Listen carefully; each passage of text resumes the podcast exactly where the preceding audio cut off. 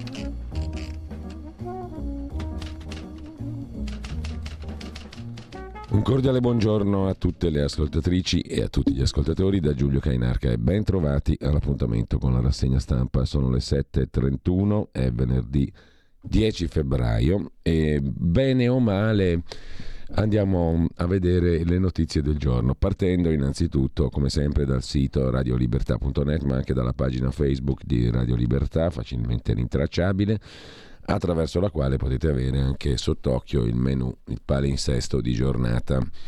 Eh, speriamo che non succeda come ieri che la voce vada in cantina perché per il momento siamo, ve lo ricordate, nei pressi di Pino d'Angiò. Ve lo ricordate? Sì, qualcuno se lo ricorderà.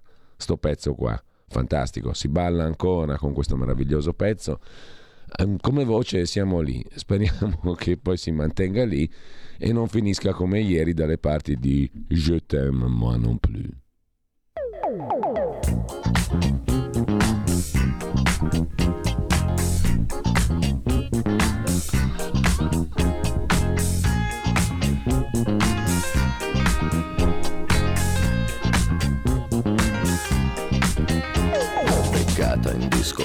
Con lo sguardo da serpente. Io mi sono avvicinato, lei già non capiva niente. L'ho guardata, ma guardato e mi sono scatenato. Fred Astaire al mio confronto era statico e imbranato. Le ho sparato un bacio in bocca, uno di quelli che schiocca.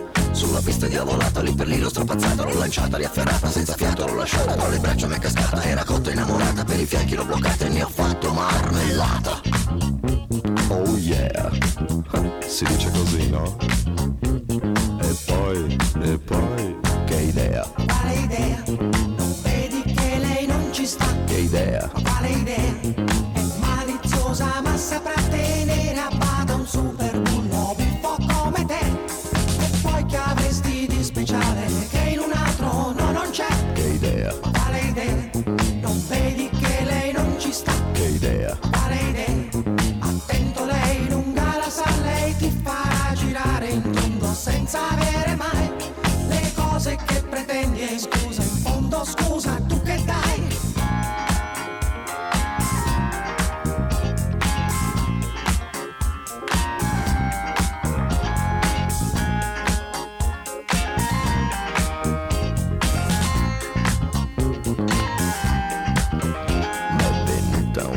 pensata, nella tana l'ho portata, le ho versato un'aranciata, lei si Certo che passare dal Va Pensiero a Pino D'Angiò vuol dire che sta radio ne ha fatta di strada, eh? però sentite che voce, siamo lì, Pino D'Angiò e io siamo due fratelli gemelli in questi giorni. Tra l'altro, questa canzone è una droga, tu cominci ad ascoltarla e non vorresti smettere più. Va ancora molto forte, mi dicono i giovani DJ che imperversano sulla scena milanese, come il nostro Federico Borsari, che saluto e ringrazio di là dal non vetro in regia. Ergo, sì, sì, siamo qui in questi giorni, siamo fratelli. Il venerdì è il giorno in cui si va a lavorare in jeans, da tantissimi anni negli Stati Uniti e non solo. La si prende comoda, l'abbiamo presa comoda anche noi, è leggera e divertente. Per stare su di giri, visto che le notizie di oggi sono come sempre top. E qui mi rifaccio al mitico Pino D'Angiò. Grande, grande pezzo, grazie a Federico che l'ha lanciato così magistralmente, ma avremo da divertirci moltissimo questa mattinata, per cui non perdete Sto entrando nella parte, non perdete la rassegna stampa. Partiamo dalla prima pagina dell'agenzia ANSA, dopo aver fatto i cucù fin troppo. Vertice Unione Europea frena eh, su jet a Kiev. Eh, sì, va letto un po' diversamente, ma comunque il concetto è il vertice dell'Unione Europea frena sull'invio dei jet degli aerei da guerra a Kiev. Giorgia Meloni si dice molto soddisfatta, il che andrebbe bene per una pluralità di contesti vari, viene da sospettare. Si è chiuso a notte fonda il vertice dei leader dell'Unione Europea, leader parola grossa, trovando un'intesa su migranti e dossier, cioè non se ne fa nulla di nulla, dossier economici e migranti, mm, bla bla bla, questo è il concetto, il succo dell'intesa. I più forti vincono sempre, i più deboli lo prendono sempre in quel posto. Questo è sempre il succo dell'intesa europea. Più attenzione al controllo e alla protezione delle frontiere da un lato, per carità, signora mia, e flessibilità sull'uso dei fondi esistenti da un altro lato, ma sempre dallo stesso lato, secondo l'ANSA. Sentite qua, più attenzione al controllo delle frontiere da un lato, flessibilità sull'uso dei fondi esistenti da un lato, sempre quello, ma aiuti di Stato più rapidi ed estesi. La Premier farà una conferenza stampa in giornata, ma si è già detta molto soddisfatta dal summit. Il secondo titolo ha a che fare con quella roba per vecchi là che va in scena in Liguria, per cui lo saltiamo a pie pari. Il terzo titolo in Turchia e Siria, 21.000 morti, siamo oltre i 20.000 temuti e oltre i 21.000, oltre 650 le repliche del sisma. E in effetti va detta una cosa, anche in Turchia si è costruito in maniera infame, molti lo stanno scrivendo in questi giorni. Un terremoto del genere in Giappone non avrebbe fatto tutte queste vittime, questo è evidente e chiaro, però sono considerazioni che lasciano il tempo che trovano, vanno fatte per il futuro, per carità, però tanti bambini e ragazzi ritrovati vivi sotto le macerie del terremoto, orfani dunque, molto spesso perché i genitori o coloro che erano rimasti tra i genitori sono morti. Dopo giorni trascorsi al gelo, le Nazioni Unite chiedono di non politicizzare gli aiuti in Siria. Leggeremo poi un altro appello al no alle sanzioni che da 12 anni stanno devastando comunque il tessuto socio-economico e la vita reale delle persone in Siria, al di là di tutte le motivazioni che ci possono essere. Mentre sempre dalla prima pagina dell'agenzia ANSA di stamani, Cospito deve restare al 41 bis il ministro di giustizia Nordio ha respinto l'istanza, naturalmente su indicazione di tutte le magistrature coinvolte nella vicenda. Sempre dalla prima pagina dell'agenzia ANSA all'alta dell'Unione Europea sulla questione dei balneari, l'Italia deve assicurare la concorrenza sui balneari. Si vedrà adesso l'Italia come risponde. E poi, a proposito di canzoni, se n'è andato un immenso, un grandissimo a 94 anni è morto Bart Bacharach, il re dell'eleganza pop. Il compositore è morto mercoledì a 94 anni nella sua casa di Los Angeles. Ha scritto più di 500 canzoni, molte celeberrime. Noi ascolteremo innanzitutto stamani Magic Moments e mm, Raindrops Keep Falling on My Head, appena le sentite ve le ricordate subito, al di là dei titoli, sono canzoni che rimangono nella storia della musica come Mozart, come Beethoven, giù di lì. Nel frattempo scuole chiuse in Sicilia, Calabria, Molise e Romagna, previsti forti temporali e nevicate in diverse località d'Italia. Sulle case green è arrivato il primo ok del Parlamento europeo attraverso la Commissione Industria, Ricerca e Energia del Parlamento europeo, lo vediamo dopo cosa hanno deciso, per l'efficientamento energetico di tutte le nostre case. Sono circolate cifre pazzesche, 1500 miliardi in dieci anni dovremmo spendere in Italia per soddisfare i criteri imposti dall'Unione Europea, imposti che imporrà l'Unione Europea, perché il voto del Parlamento in plenaria ci sarà a marzo su questa questione. Ma il tema è forte naturalmente e riguarda tutti coloro che hanno immobili. Resta lo smart working per genitori e fragili nel privato, un emendamento del PD al mille proroghe e poi Sanremo ricordi le foibe, l'appello del ministro della cultura San Giuliano per il giorno oggi del ricordo delle foibe. Il padrone di casa lì dice il vecchio conduttore vedremo cosa fare, lo chiederà al suo agente Lucio Presta cosa fare dopo l'appello del ministro della cultura. Il presidente del Senato La Russa, alla foiba di Basovizza, siamo sulla strada giusta per la memoria condivisa. Intanto il Sud perde 525.000 residenti in 10 anni, si emigra sempre di più dal sud Italia, arrivano però immigrati. Il rapporto Istat nel 2021 la mobilità interna in Italia è cresciuta del 6,7% sull'anno precedente, significa un milione di italiani e 423.000 si sono trasferiti da una parte all'altra dell'Italia, in calo gli italiani che si trasferiscono all'estero. E lasciamo con questo la prima pagina dell'agenzia ANSA. Chiedo un attimo adesso alla regia di mm, mettere la tendina perché recuperiamo le prime pagine dei quotidiani di oggi. Un attimo solo che ci arriviamo, ma prima di arrivare alle prime pagine dei quotidiani di oggi vi vorrei citare alcuni articoli su alcuni temi mm, magari non messi in primo piano ma che meritano credo attenzione. Intanto vi segnalo un bell'articolo del senatore di Fratelli d'Italia triestino Roberto Menia sulla questione delle foibe. Uno che è stratitolato a parlarne non solo politicamente ma perché è anche il figlio di un'esule istriana ed è il padre della legge che istituì la ricorrenza la ricorrenza di oggi, del 10 febbraio, la giornata del ricordo delle foibe, che è arrivata, ricorda giustamente il senatore Menia, dopo tanta fatica, dopo 60 anni, è lui appunto il padre di questa legge di cui si parla oggi, si dovrebbe parlare oggi. Adesso il debito morale dell'Italia è in parte sanato, dice il senatore Menia, anzi lo scrive in un bell'articolo la pagina 24 di Libero questa mattina. Non badate se c'è gente che ignora la storia dell'Istria e svisa la vostra fisionomia morale.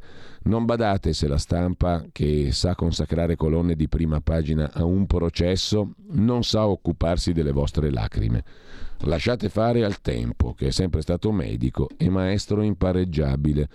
Diceva così, ricorda il senatore Menia, Monsignor eh, Raffaele Radossi, vescovo di Parenzo e Pola, tra gli ultimi a lasciare la città della grande arena, rivolto agli esuli imbarcati sul Toscana, la nave che divenne il simbolo dell'esodo.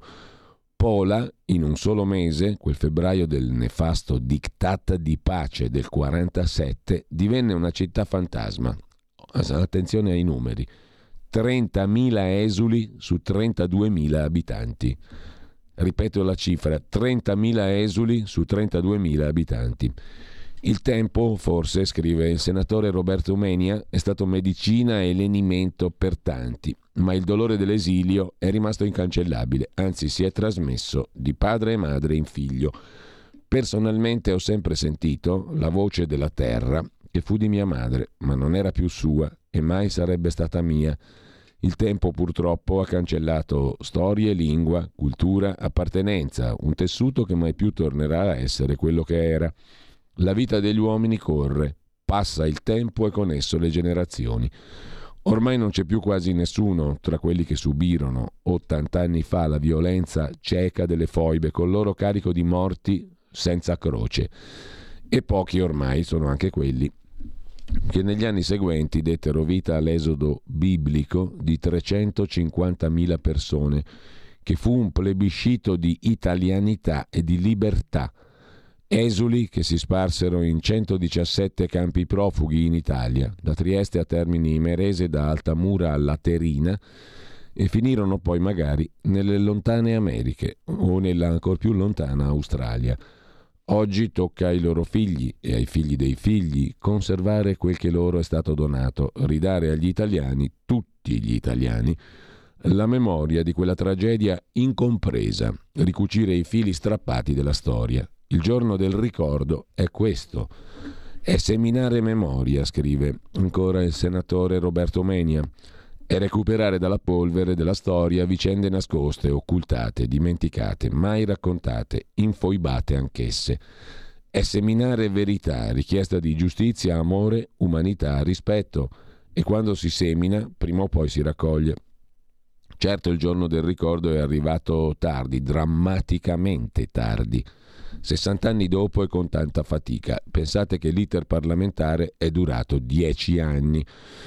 Molto, moltissimo è andato perduto, i tesori della memoria di tanti vecchi, la cantilena della lingua del dolce, sì, i profumi, lo spirito, le tradizioni. Troppi donne e uomini hanno chiuso gli occhi seppellendo con loro le loro vecchie care memorie. Le città hanno cambiato nome, quasi nessuno oggi in Italia conosce più Parenzo, Pola, Fiume, Zara. Le chiamano Porec, Pula, Rieca, Zadar.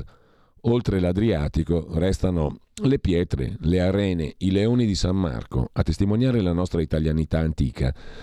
700 anni fa padre Dante cantava nell'inferno, sì come a Pola, presso del Carnaro, che Italia chiude e i suoi termini bagna.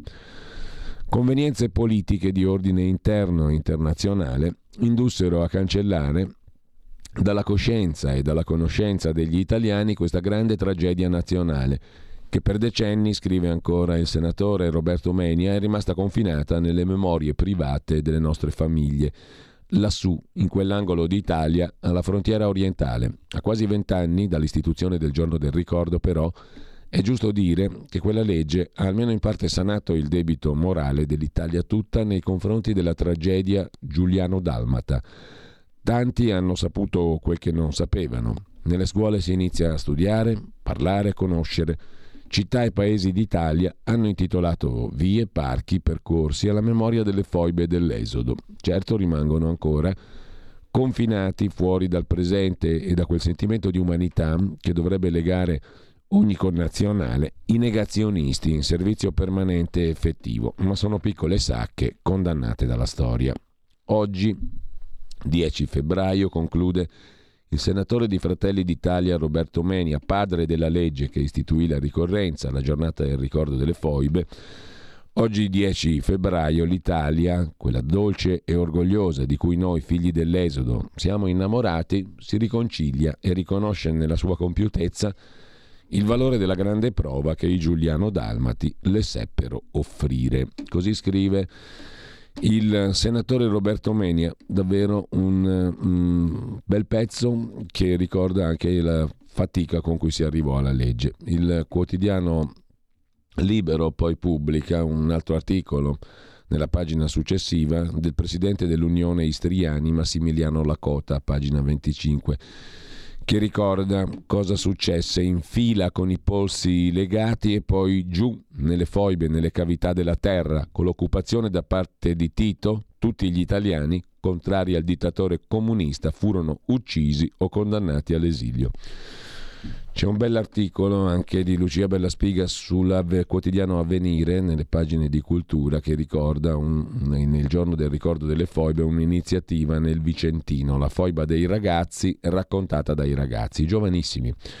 Uh, al contrario di quel che scriveva il senatore Menia, giustamente perché non ci sono quasi più le persone che hanno vissuto quella tragedia, il ricordo vive anche nei giovani e nei giovanissimi. Quasi 500 studenti della scuola Parise, nel Vicentino, hanno raccolto in un volume la storia dell'abisso scoperto nel 2020, nel quale fu ucciso almeno un centinaio di giovanissimi come loro, come loro adesso, all'epoca buttati nelle foibe. Con ciò lasciamo il tema, anzi mh, mm, vi segnalo un uh, articolo di un altro triestino illustre, Fausto Biloslavo, sul giornale di oggi, foibe, botte, molestie, torture, le violenze titine dopo la guerra. Abbiamo letto le dichiarazioni giurate inedite che provano le persecuzioni avvenute in Istria fino agli anni 50, scrive. Fausto Biloslavo su Il Giornale, parlando di una scoperta eccezionale. I documenti furono firmati da un notaio di Trieste, ora custoditi dall'IRCI.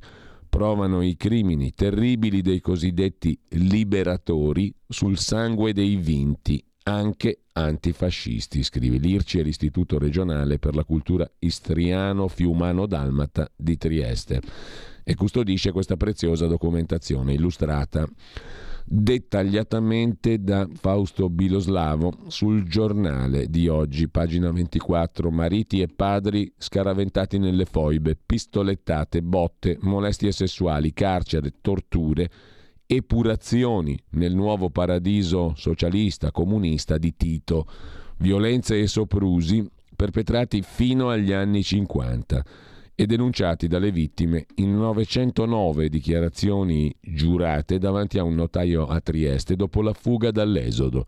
una documentazione eccezionale e in gran parte inedita che fa parte dell'archivio del Comitato di Liberazione Nazionale, il CLN dell'Istria, composto da antifascisti e democratici che assisteva i profughi e si opponeva al terrore titino. Così sul giornale le carte del CLN e dell'Istria che accusano i comunisti. Ci si rese conto della pulizia etnica e politica contro la popolazione italiana realizzata senza pietà. Così sul giornale. Intanto invece imperversa quella roba là per vecchi di cui dicevamo prima sul RAI e a proposito di RAI il ministro Giorgetti ha annunciato dall'anno prossimo via il canone dalle bollette. Quest'anno mi sono preso la responsabilità enorme, ho preso un sacco di critiche da tutti perché è rimasto in bolletta, se no saltava tutto, ma diventa chiaro che dalla bolletta il canone RAI dovrà uscire. L'anno prossimo, ha detto Giorgetti, si troverà un altro strumento. Intanto eh, il terremoto in Siria, in Turchia, nella parte centro-meridionale della Turchia e nel nord della Siria, Aleppo. Su Asia News, il sito asianews.it del Pontificio Istituto Missioni Estere, c'è un appello, primo piano, dei cristiani siriani tutti, cancellate l'embargo e le sanzioni una nota congiunta di patriarchi e capi delle chiese contro le misure punitive che colpiscono la popolazione e rallentano la macchina dei soccorsi. Le suore trappiste, ne abbiamo dato conto ieri, ne abbiamo parlato ieri dell'appello delle suore trappiste italiane da una città della Siria, parlano di sale delle sanzioni sulle ferite del sisma. Damasco inoltre ha richiesta formale di aiuti all'Unione Europea. Le Nazioni Unite chiedono di non politicizzare gli interventi. Primo convoglio nelle aree controllate da ribelli e jihadisti. Le sanzioni le chiedono tutti i patriarchi. Mentre Tino Oldani, nella sua torre di controllo, ci parla di uno scoop incredibile del quale non parla nessuno. Sentite qua, lo scoop è di un premio Pulitzer. È stato Joe Biden a dare l'ordine di far saltare il condotto North Stream eseguito con l'aiuto della Norvegia. È una bomba questa veramente. Devo ammettere che il ragazzo ha un bel paio di palle. Aveva detto che l'avrebbe fatto e lo ha fatto. Queste sono le parole della fonte anonima dello scoop giornalistico mondiale del momento. La fonte elogia Joe Biden, il ragazzo di 80 anni che, forte dei poteri in capo al presidente degli Stati Uniti, ha ordinato di eliminare il gasdotto russo Nord Stream facendolo saltare. Come lo chiamiamo? Un atto di guerra o no? Questo elogio, che il ragazzo ha un bel paio di palle, cioè Joe Biden, e ha fatto saltare il Nord Stream, è nelle righe conclusive di un'inchiesta durata mesi, firmata da un altro ragazzo, il giornalista premio Pulitzer Seymour Hersh, 85 anni, per decenni penna di punta del New York Times del New Yorker. Mercoledì 9 febbraio il ragazzo, 85enne appunto, ha firmato questa inchiesta e l'ha pubblicata come suo primo post sul blog Substack, immediatamente rilanciato da Zero Hedge. La Casa Bianca ha definito lo scoop assolutamente falso e completamente inventato. Tuttavia la quantità di notizie e rivelazioni dettagliate unite al prestigio dell'autore, un premio Pulitzer, stanno convincendo anche i media mainstream che l'inchiesta è credibile. La notorietà, la notorietà e la fama, chiedo scusa, di cui Seymour Hersh gode negli Stati Uniti si devono al fatto che sono state le sue inchieste, scomode, a rivelare il massacro di civili a My Lai in Vietnam nel 68 e lo scandalo della prigione di Abu Ghraib in Iraq nel 2003. Questa volta, grazie a fonti privilegiate della sicurezza nazionale, Hersh ha ricostruito nei dettagli un'operazione finora avvolta dal mistero, quella appunto dello scoppio del gasdotto russo Nord Stream, circa i mandanti e gli esecutori. Il mistero era fitto, tant'è vero che all'inizio Si ipotizzò anche un autosabotaggio russo, tesi a cui Mosca rispose puntando il dito contro gli Stati Uniti e la Gran Bretagna, ma senza prove. Anche per questo l'esplosione del 26 settembre 2022 che ha fatto saltare i tubi dei gasdotti Nord Stream 1 e 2 nel Mar Baltico è entrata nel cono d'ombra dei media, lasciando sempre più spazio alla guerra di aggressione di Putin contro l'Ucraina. Ebbene, Secondo l'inchiesta del giornalista premio Pulitzer Seymour Hersh, l'ideazione, la pianificazione della distruzione del gasdotto russo-tedesco è iniziata nel dicembre del 2021, poco prima dell'invasione russa in Ucraina, avvenuta il 24 febbraio del 22. È stata gestita in totale segretezza da una task force guidata da Jake Sullivan, consigliere nazionale per la sicurezza, in totale accordo con Biden. L'opposizione americana ai due gasdotti North Stream si basava sul fatto che i profitti di Gazprom, azionista russo di maggioranza, bastavano da soli a coprire il 49% del bilancio statale russo, risorse fondamentali con cui Putin ha potuto riarmare la Russia, finanziare alcune guerre, Cecenia, Georgia, Crimea, invadere l'Ucraina, risorse finanziarie, sottolinea Hirsch, fornite a Putin soprattutto dalla Germania, ma anche da altri paesi europei i quali sarebbero diventati dipendenti dal gas naturale a basso prezzo fornito dalla Russia, riducendo al contempo la dipendenza dall'America, esattamente come è avvenuto.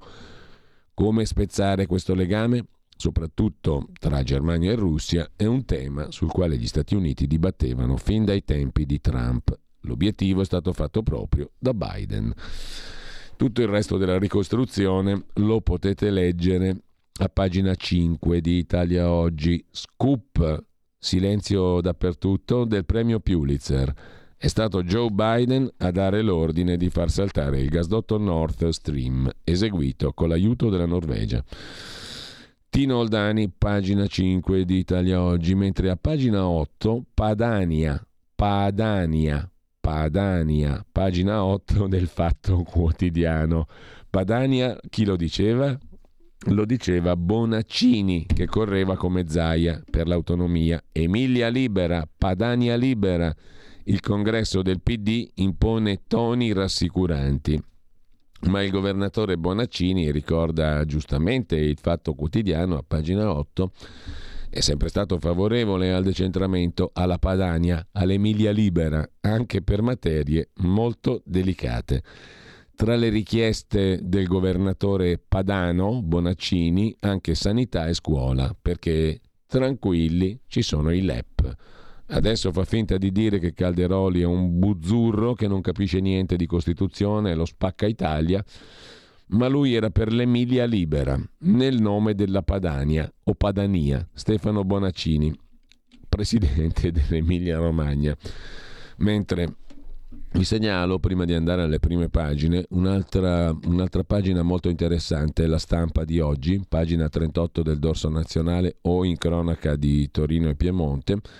C'è l'intervista di Massimiliano Peggio a Martino Villa. Martino Villa è un giovane che ha testimoniato e ha permesso di ricostruire la vicenda dei Murazzi dove hanno buttato giù una bici e hanno praticamente ammazzato uno. Testimoniare era la cosa giusta da fare, al posto di Mauro avrei potuto esserci io, dice Martino Villa oggi sulla stampa di Torino, un ragazzo biellese, 20 anni, studente universitario studia odontoiatria. Molti biellesi sono qui per studiare medicina e più o meno ci conosciamo quasi tutti, dice questo ragazzo che meriterebbe il titolo, scrive oggi la stampa, di Torinese dell'anno perché la sera del 21 gennaio ha assistito al lancio della bicicletta dalla balconata di Lungo Poca d'Orna e invece di starsene zitto è andato dai carabinieri. Cosa che naturalmente uno dice, beh, insomma, andrebbe fatta normalmente, ma non è così normale tanto che la stampa dice questo ragazzo meriterebbe il titolo di torinese dell'anno. Dopo il fatto di quella notte si era diffusa l'idea di una città indifferente, omertosa, che sta zitta. Lei, dice l'intervistatore, è tutt'altro che omertoso, si è fatto avanti e è diventato la chiave di volta dell'inchiesta. Con i suoi occhi ha visto quello che le telecamere non hanno inquadrato. Racconta questo ragazzo Martino Villa. Mauro, la vittima, per caso è amico di amici. Senza questo legame difficilmente sarei venuto a conoscenza della vicenda. Sulla chat di alcuni ragazzi ho visto una storia dedicata al fatto dei murazzi. Non immaginavo che potesse succedere una cosa del genere. Quella sera non si è reso conto di essere un testimone chiave? L'ha capito dopo? Ovviamente dopo. Io passavo di lì con le cuffie, racconta Martino.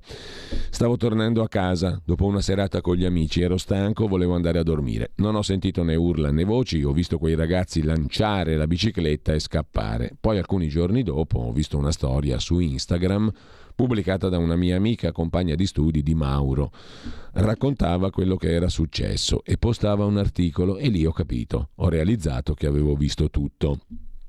Non ha letto i giornali o ascoltato i notiziari? Questo è un periodo di sessione esami e così da un po' mi sono isolato dal mondo esterno, risponde Martino Villa, il testimone del lancio della bici dai Murazzi. Le telecamere attorno a Piazza Vittorio avevano ripreso l'arrivo di, e la fuga di un, di un gruppetto quello che ha buttato giù la bici. La sua è una testimonianza decisiva, il tassello mancante. Ne era consapevole? Ero l'unico ragazzo presente in quel tratto di strada. La piazzetta di Lungo Pocadorna era vuota. C'erano quei ragazzi, ero diretto a casa. Passando ho potuto ricostruire tutta l'azione.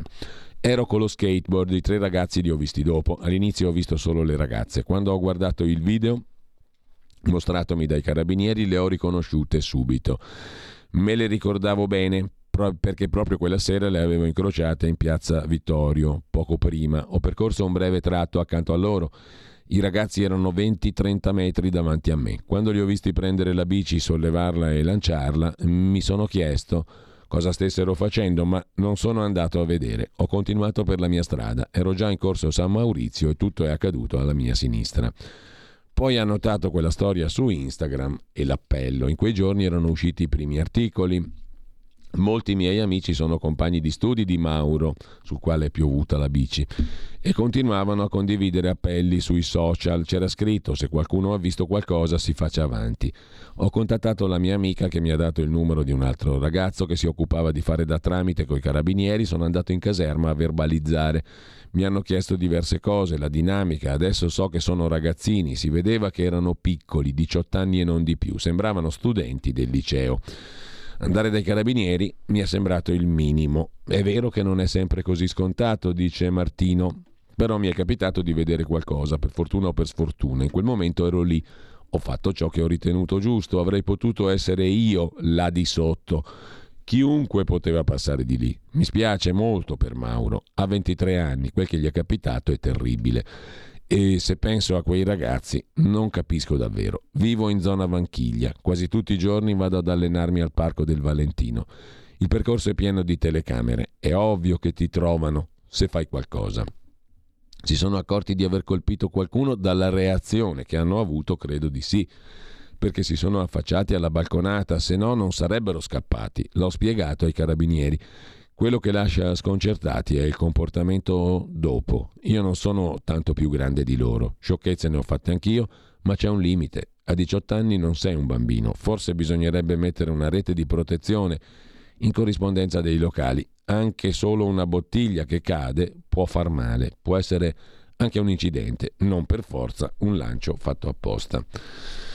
Così sulla stampa per la bici buttata giù dai murazzi. Intanto chiedo ancora l'assistenza della regia perché verifichiamo di essere... No, infatti dobbiamo ricollegarci un attimo con la nostra edicola e andiamo finalmente e velocemente peraltro, visto che sono già le 8.04, a vedere le prime pagine dei quotidiani di oggi. Un attimo solo che ci ricolleghiamo mm, e eccoci qui. Mm, cominciamo come al solito da Avvenire, il quotidiano di ispirazione cattolica che apre con il ciclone Zelensky, il leader ucraino a Bruxelles sollecita armi, Meloni critica Macron perché ha fatto il vertice a tre, l'Unione Europea promette passi per l'adesione dell'Ucraina alla stessa Unione Europea, aperture distinguo sull'invio di aerei eccetera. mentre c'è l'altro tema in primo piano, Cospito, il no di Nordio alla revoca del 41 bis. Da venire passiamo al Corriere della Sera, apertura del Corriere dedicata al gelo fra l'Italia e la Francia, il colloquio tra la premier Zelensky, le scintille con il leader ucra- del, dell'Italia con la Francia dopo l'incontro del presidente francese con il leader ucraino e con il cancelliere tedesco Scholz, eccetera. E, e intanto l'orrore del sisma in Turchia e Siria, oltre 20.000 morti. Nordio che non revoca il 41 bis per Cospito e s'affaccia in prima pagina sul Corriere della Sera il tema della casa, le case green. E obiettivo neutralità energetica degli edifici in Unione Europea, perciò dall'Europa arriva il sì alle case green con zero emissioni per il 2030. I timori in Italia per i troppi oneri ed è scontro, poi vedremo meglio. Dal Corriere della Sera al Fatto Quotidiano, l'apertura del fatto è sull'isolamento di Giorgia Meloni. L'Italia di Meloni non conta nulla nell'Unione Europea come prima. E allora dov'è la notizia da prima pagina? Comunque Macron e Scholz la escludono dalla cena, Zelensky le nega il bilaterale. In taglio alto la vicenda Matteo Renzi, Marco Mancini, l'incontro all'autogrill, l'AISI, servizi segreti, smonta l'ultima bufala di Renzi, la professoressa che ha filmato l'incontro dice che non ha nessun rapporto con i servizi segreti. Ma abbiamo capito, dai, è inutile insistere. Allora c'era questo poveraccio dei servizi segreti che siccome voleva regalare un, una scatoletta di babbi, dei cioccolatini di Cesena, da dove lui proveniva, quello lì dei servizi, erano cesenate, Marco Mancini, nonché numero due dei servizi. Glielo voleva regalare a Renzi, ha preso la macchina, è andato fino a Roma per portargli i babbi che si trovano in qualunque bar della città di Roma, quindi poteva comprarseli, mm, comunque vabbè, lasciamo perdere, e gli ha portato i babbi, no? Basta, è finita lì la storia. Cosa c'è di strano? In taglio alto sopra la testata la frase del giorno aiuti di Stato, flessibilità sui fondi del PNRR, la pernacchia europea, al Consiglio dell'Unione Europea un'intesa al ribasso. Niente nuovo debito comune. Insomma, la Germania vince su tutta la linea, a Roma soltanto le briciole.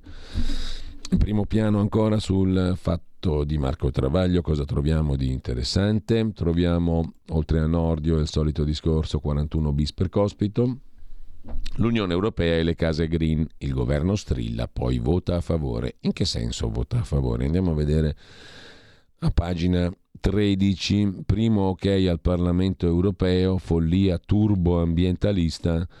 Il governo dice che bisogna tener conto delle peculiarità italiane, eccetera, eccetera. Staremo a vedere. Lo staremo a vedere, vale per molte cose, questa inclusa naturalmente, mentre lasciamo il fatto quotidiano con l'andrangheta che puntava alla birra di Bobo Vieri, Bobo Vieri calciatore, produttore di birra, e andiamo al giornale, il giornale di Minzolini che apre con Meloni che difende l'Italia, ma la sinistra no, il premier italiana è stato esclusa dal vertice di Parigi con Zelensky e va all'attacco dell'Eliseo, la Francia. Gesto inopportuno quello di Macron che si è cuccato Zelensky in solitaria, ma l'opposizione festeggia, eccetera, eccetera. Insomma, tutte minchiate in prima pagina sul giornale di oggi, tra le quali l'appello di Berlusconi, se votate Forza Italia, gavarete meno tasse e più lavoro, ciò. Lo dico in Veneto giusto per così, mi è venuta così. In ogni caso in Veneto non si vota, si vota in Lombardia e si vota nel Lazio, come ben sapete. Quindi laziali, lombardi, se votate Forza Italia, più lavoro e meno tasse. Mm? Chiedere per, la, per l'affidabilità delle promesse ai giocatori del Monza, i quali sono ancora là che aspettano il loro ben, bel pullman carico di, di, di cose buone, diciamo così, di cose buone dal mondo mentre lasciamo la prima pagina del giornale e andiamo a vedere la prima pagina del quotidiano nazionale, Giorno Nazione, il resto del Carlino. Nella versione Il Giorno mm, si ha notizia in taglio alto delle mazzette al Conservatorio di Milano, uno dei posti più belli tra l'altro della città, con una bellissima chiesa di fianco, Santa Maria della Passione E, um, comunque, al di là di questo, lì c'erano ben altre musiche. Sequestrati 110.000 euro ai docenti sotto inchiesta. Addomesticavano le prove, chiedevano tangenti, insomma, una storiaccia orrenda. Il conservatorio è parte lesa, naturalmente. Ci sono anch'io invece il titolo d'apertura sulla simpatica Giorgia e il simpatico Volodymyr. Scintille per il vertice tra Macron, Scholz e Zelensky. Meloni incontra il leader ucraino Zelensky dopo le polemiche. Gli ha anche messo una mano sul petto Giorgia Meloni a Volodymyr Zelensky volendo. Mentre lasciamo la prima pagina del quotidiano nazionale, andiamo a vedere il mattino di Napoli che per fortuna in apertura ci mette un tema diverso dagli altri, ovvero la fuga dei laureati del mezzogiorno al nord. Campania, in dieci anni oltre 40.000 partenze e scontro sull'autonomia tra Salvini e De Luca. Pagina 9 il quotidiano napoletano si occupa di questa questione. Il mezzogiorno è un serbatoio di laureati per il nord, è il report dell'Istat commentato da Marco Esposito a pagina 9 del mattino di Napoli. Campania prima per fuga di cervelli con oltre 43.000 partenze in 10 anni. Le aree ricche perdono verso l'estero ma compensano tre volte grazie al sud. E poi c'è lo scontro sulla scuola, le autonomie regionali tra De Luca e Salvini. Il governatore Campano attacca a difesa del sud, daremo battaglia sull'istruzione pubblica. Il ministro leghista replica: chi amministra la campagna non sa fare il suo mestiere. Con questo lasciamo il mattino, andiamo al tempo di Roma, che proprio con Salvini apre la sua prima pagina, un'intervista al segretario leghista e vice premier sulla regione Lazio. Il Lazio con noi ripartirà, è ora di cambiare aria, sappiamo governare, il PD ha lavorato malissimo, Rocca è uomo del fare e l'autonomia rafforzerà anche Roma. La sinistra si deve rassegnare, guideremo l'Italia per cinque anni e ora grande riforma del fisco. Poi vediamo meglio l'intervista a Matteo Salvini. Intanto ancora in primo piano sul quotidiano romano La Pisana, cioè la regione Lazio, che regala al sindaco Gualtieri le tenute dell'agro romano. Di che cosa si tratta? Un regalo della regione al Campidoglio, tenute agricole svendute. Il candidato di centrodestra, Rocca, segnalerà alla Corte dei Conti la concessione di 2.000 ettari al comune. Favori tra i democratici, diciamo così. Si regalano pezzi di terra pubblica tra presidente PD della regione e sindaco PD della capitale d'Italia, di Roma. Dal tempo andiamo a Repubblica, che apre anch'essa come tutti gli altri quotidiani del giorno con l'Unione Europea, il giorno nero della Meloni, abbandonata anche da Zelensky e compagnia cantante, mm, soprattutto cantante visto mm, che in questi giorni va forte quella cittadina lì piena di vecchi. Intanto lasciamo Repubblica, andiamo alla consorella Agnelli Elkan la stampa di Torino, anche qui il titolo è fotocopiato, oggi c'è solo quello, l'Europa di Zelensky che isola Giorgia Meloni, la quale Giorgia accusa Emmanuel Macron, ennesimo sgarbo, la replica Germania e Francia hanno un ruolo speciale. Voi Italia a Saraffangala, come diceva Giorgio Bracardi tanto tempo fa. A Saraffangala, lo recuperiamo anche quello perché è uno storico, Giorgio Bracardi quando diceva Fangala, Fangala, Assara Fangala. E così gli ha detto mm, Germania e Francia alla povera Giorgia, cioè, o meglio, eh, Giorgia Meloni si è vista apostrofare così dal cancelliere tedesco Scholz e dal presidente francese Emmanuel Macron. Nervi tesi dopo il mancato invito, bla bla bla bla bla bla bla bla bla, bla ne abbiamo fatti tanti.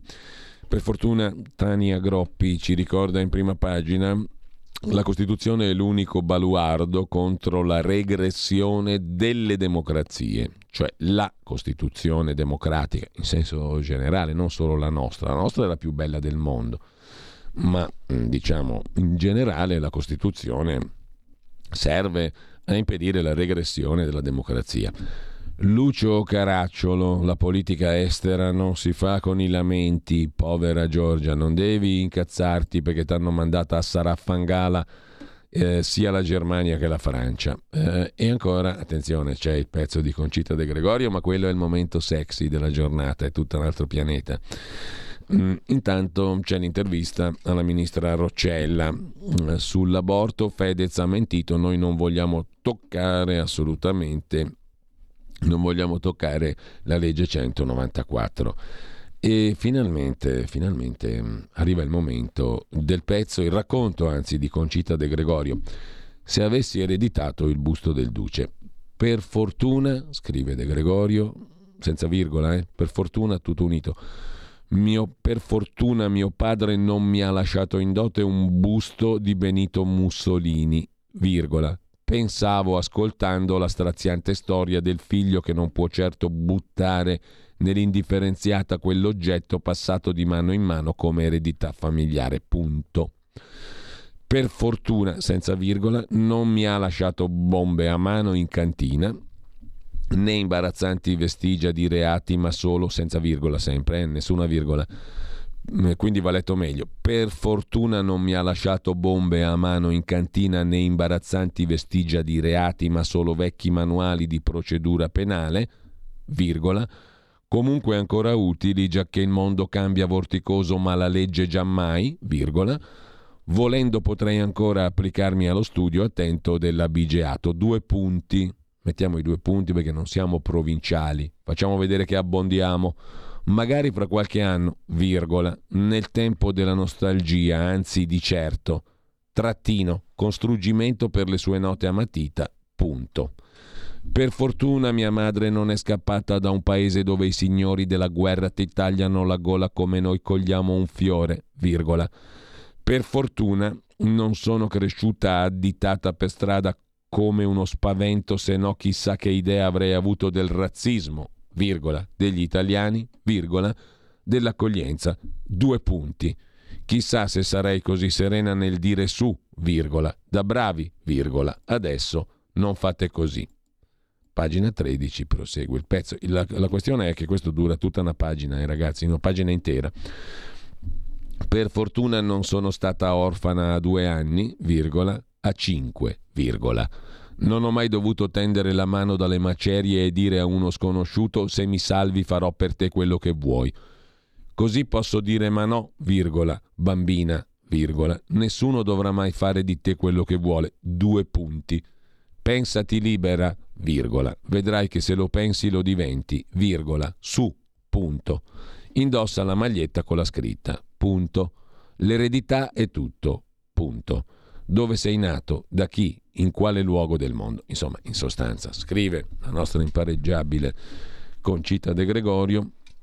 Per fortuna mio padre, come, come riassume la stampa, facciamo prima, per fortuna mio padre mi ha lasciato in eredità un manuale di diritto e non il busto del duce Meno male che c'era il manuale di diritto perché quando ha dovuto parlare di autonomia, di regione, di referendum, di 2001, quando la sua parte politica mise in Costituzione il federalismo all'italiana, prese una topica talmente gigantesca che perfino Tremonti la sbertucciò in diretta televisiva, la povera Concita, la quale sapeva ben poco di diritto, nonostante il padre le avesse lasciato in eredità un manuale di diritto. Forse era meglio il busto del duce, tutto sommato. Non abbiamo né merito né colpa per i genitori che abbiamo e per il luogo in cui nasciamo, ma il libero arbitrio, le scelte personali ci possono sottrarre a un destino segnato, racconta impareggiabilmente Concita De Gregorio. Possiamo rifiutare i principi di chi ci ha messo al mondo, anche se poi le radici ci presentano il conto.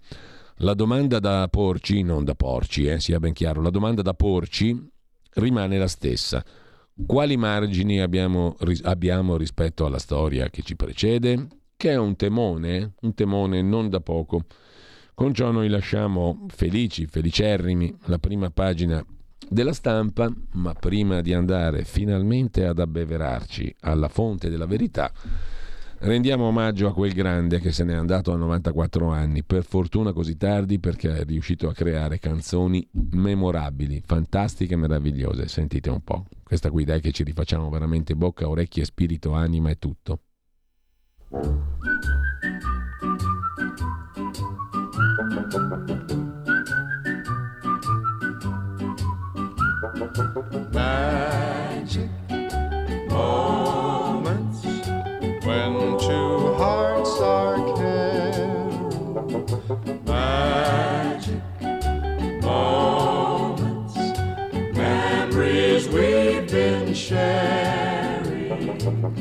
I'll never forget the moment we kissed the night of the hayride.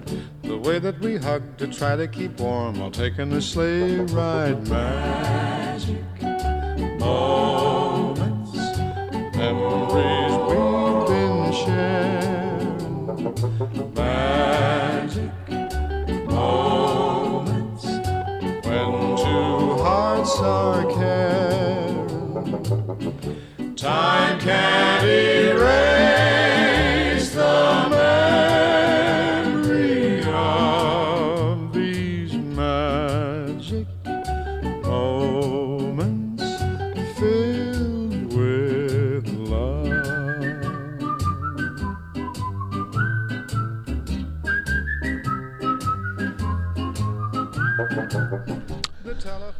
Perry Como, Magic Moments, ma voi ve la ricorderete senza dubbio anche così, perché dal sacro al profano c'era anche questa. C'era, ci sarebbe anche questa. C'è. Per dare più sapore ai miei sapori, io ci metto tutto il mio cuore.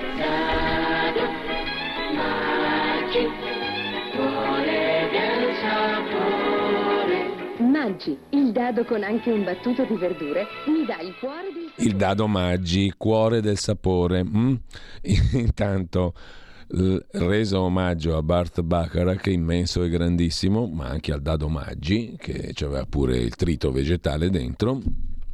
Andiamo a vedere anche le altre prime pagine. Abbiamo visto la stampa e andiamo come un solo uomo finalmente totalmente assetati. Di che cosa è assetato l'uomo alla fin fine? L'uomo è assetato di verità e quindi per fortuna che esiste la verità a questo punto, la nostra pravda, ma la pravda era poca cosa rispetto alla verità.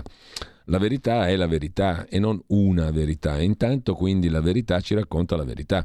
In prima pagina c'è la verità sul siluro verde contro la casa. È partito con la complicità del PD. Avviato l'iter che costringerà ogni cittadino, nessuno escluso, scrive Fabio Dragoni, a sborsare parecchie migliaia di euro per adeguare la propria abitazione ai criteri energetici stabiliti da Bruxelles. Il centrodestra ha votato no, ma la stangata da 1500 miliardi è passata grazie al voto dei Dem, il PD che fa partire il siluro verde contro la casa italiana. La solita RAI in campagna elettorale, questa robaccia qui va venduta, sostiene impareggiabilmente il direttore Maurizio Belpietro. Dopo un ventennio la musica non cambia, insulti alla destra, offese di Benigni a Berlusconi nel 2001, pensate un po'. Da lì la RAI è sempre in campagna elettorale, riformarla è impossibile, va venduta. Che dite, ce la compriamo noi? La uniamo a Radio Libertà e facciamo qualcosa di buono. Che dite? Noi azionisti di Radio Libertà, voi popolo che ascoltate Radio Libertà da 25 anni, prima Radio Padania Libera, poi RPL perché ci vergognavamo del nome, dopodiché Radio Libertà perché ci vergognavamo di esserci vergognati, alla fine siamo arrivati qua, dopo 25-26 anni, che facciamo? Ce la compriamo noi la RAI e la mettiamo insieme a questo gioiello che è Radio Libertà?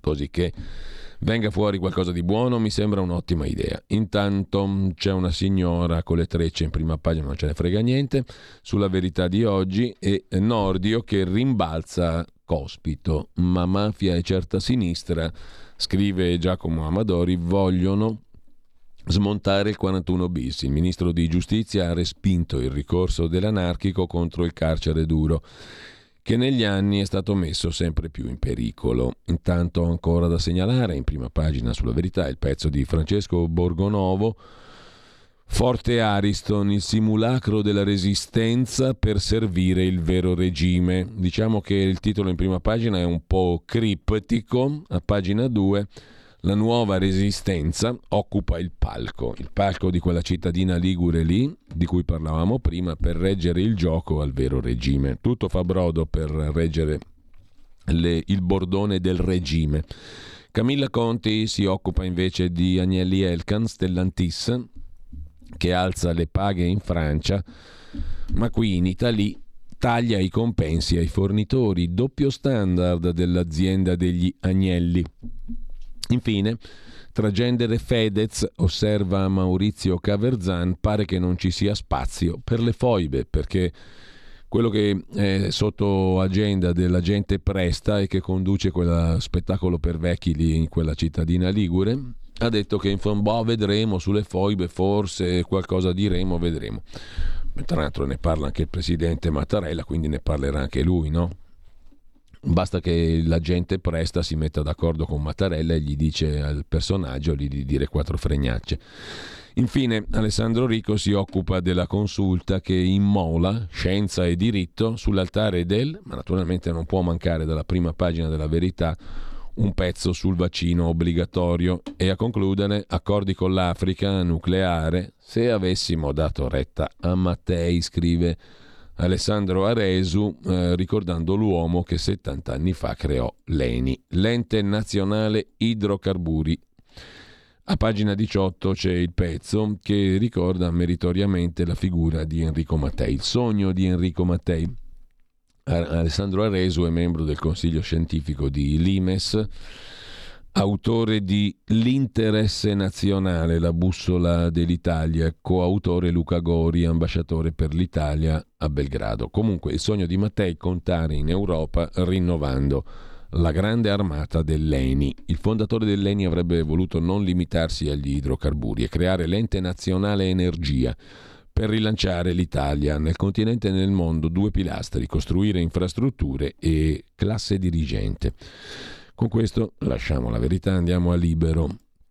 Il quotidiano diretto da Alessandro Sallusti apre con un titolone Paese televisivo da una parte, paese reale dall'altra. La sinistra prende Sanremo, la destra si cuccherà il Lazio e la Lombardia. Tiè, andate a farvi a sfangalare da qualcun altro. I compagni salottieri hanno ormai il controllo dello spettacolo di Amadeus. Amadeus. Pazienza, scrive Sallusti, ma tra pochi giorni, quando gli italiani andranno a votare, il risultato sarà diverso.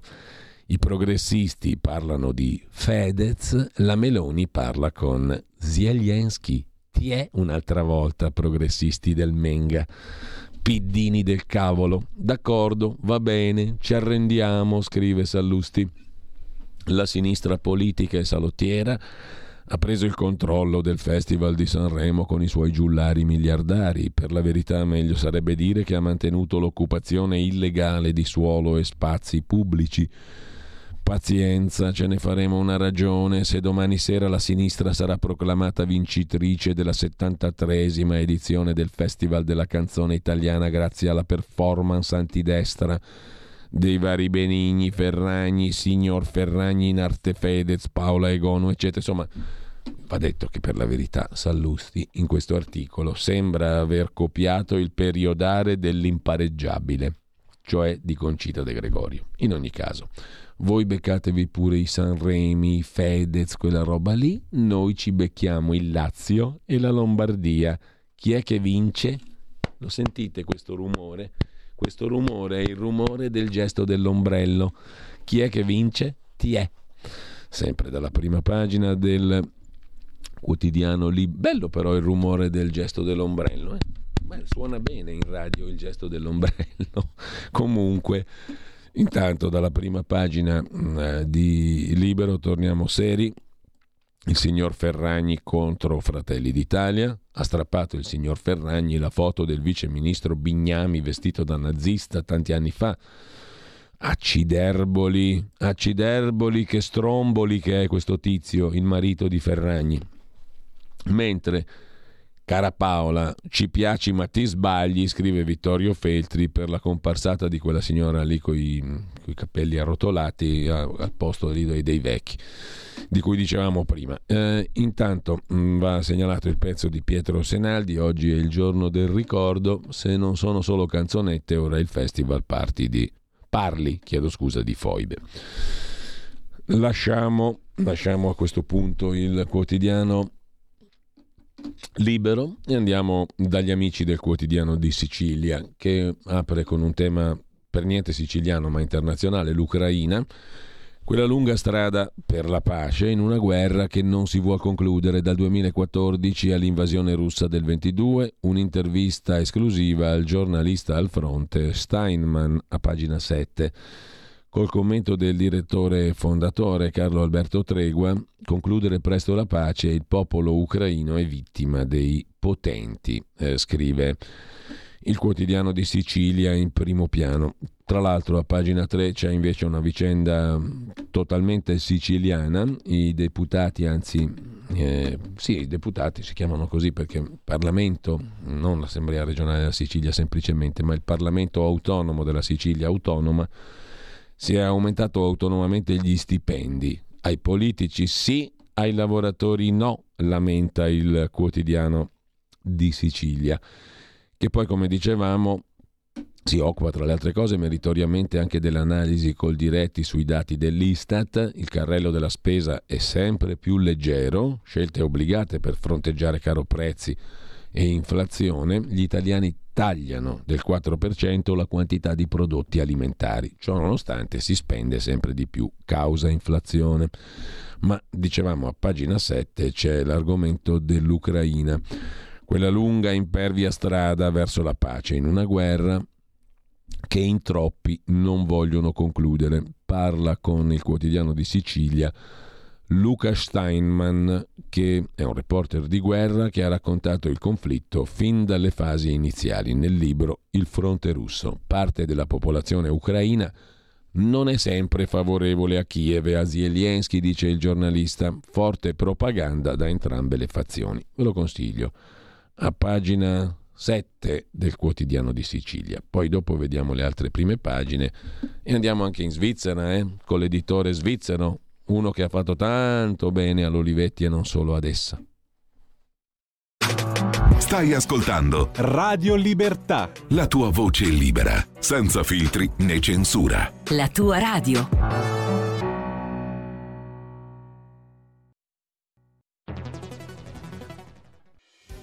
Quotidiano di Sicilia, il quotidiano d'Italia, l'informazione che ribalta i luoghi comuni, una vera visione dei fatti, l'Italia vista da sud.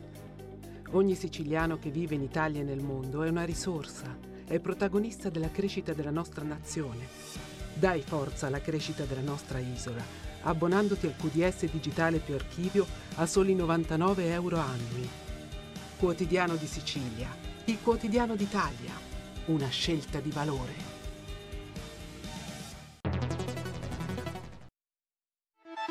Stai ascoltando Radio Libertà, la tua voce libera, senza filtri né censure, la tua radio.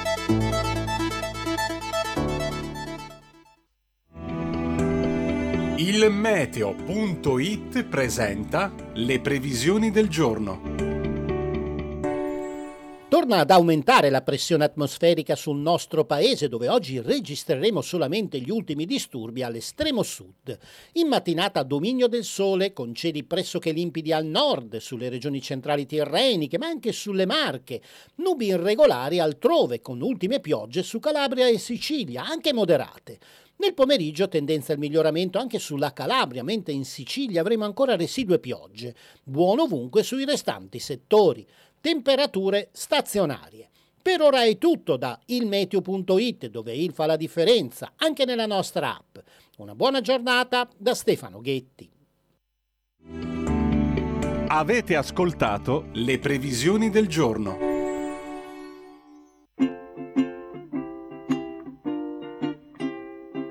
Raindrops are falling on my head And just like the guy whose feet are too Seems to fit. Those raindrops are falling on my head, they keep falling. So I just did me some talking to the sun. And I said I didn't like the way he got things done. Sleeping on the job, those raindrops are falling on my head,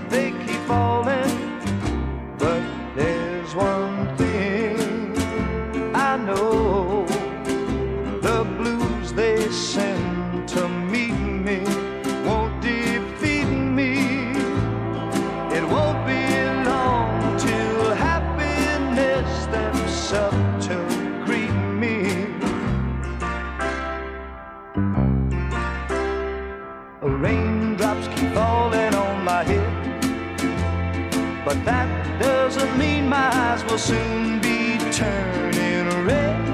Crying's not for me, cause I'm never gonna stop the rain by complaining. Because I'm free, nothing's worrying me.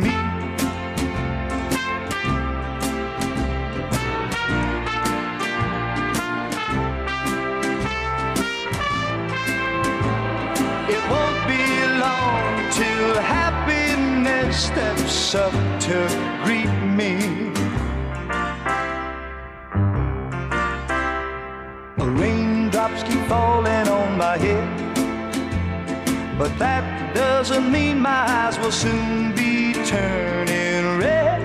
Crying's not for me, cause I'm never gonna stop the rain by complaining because I'm free. Nothing's.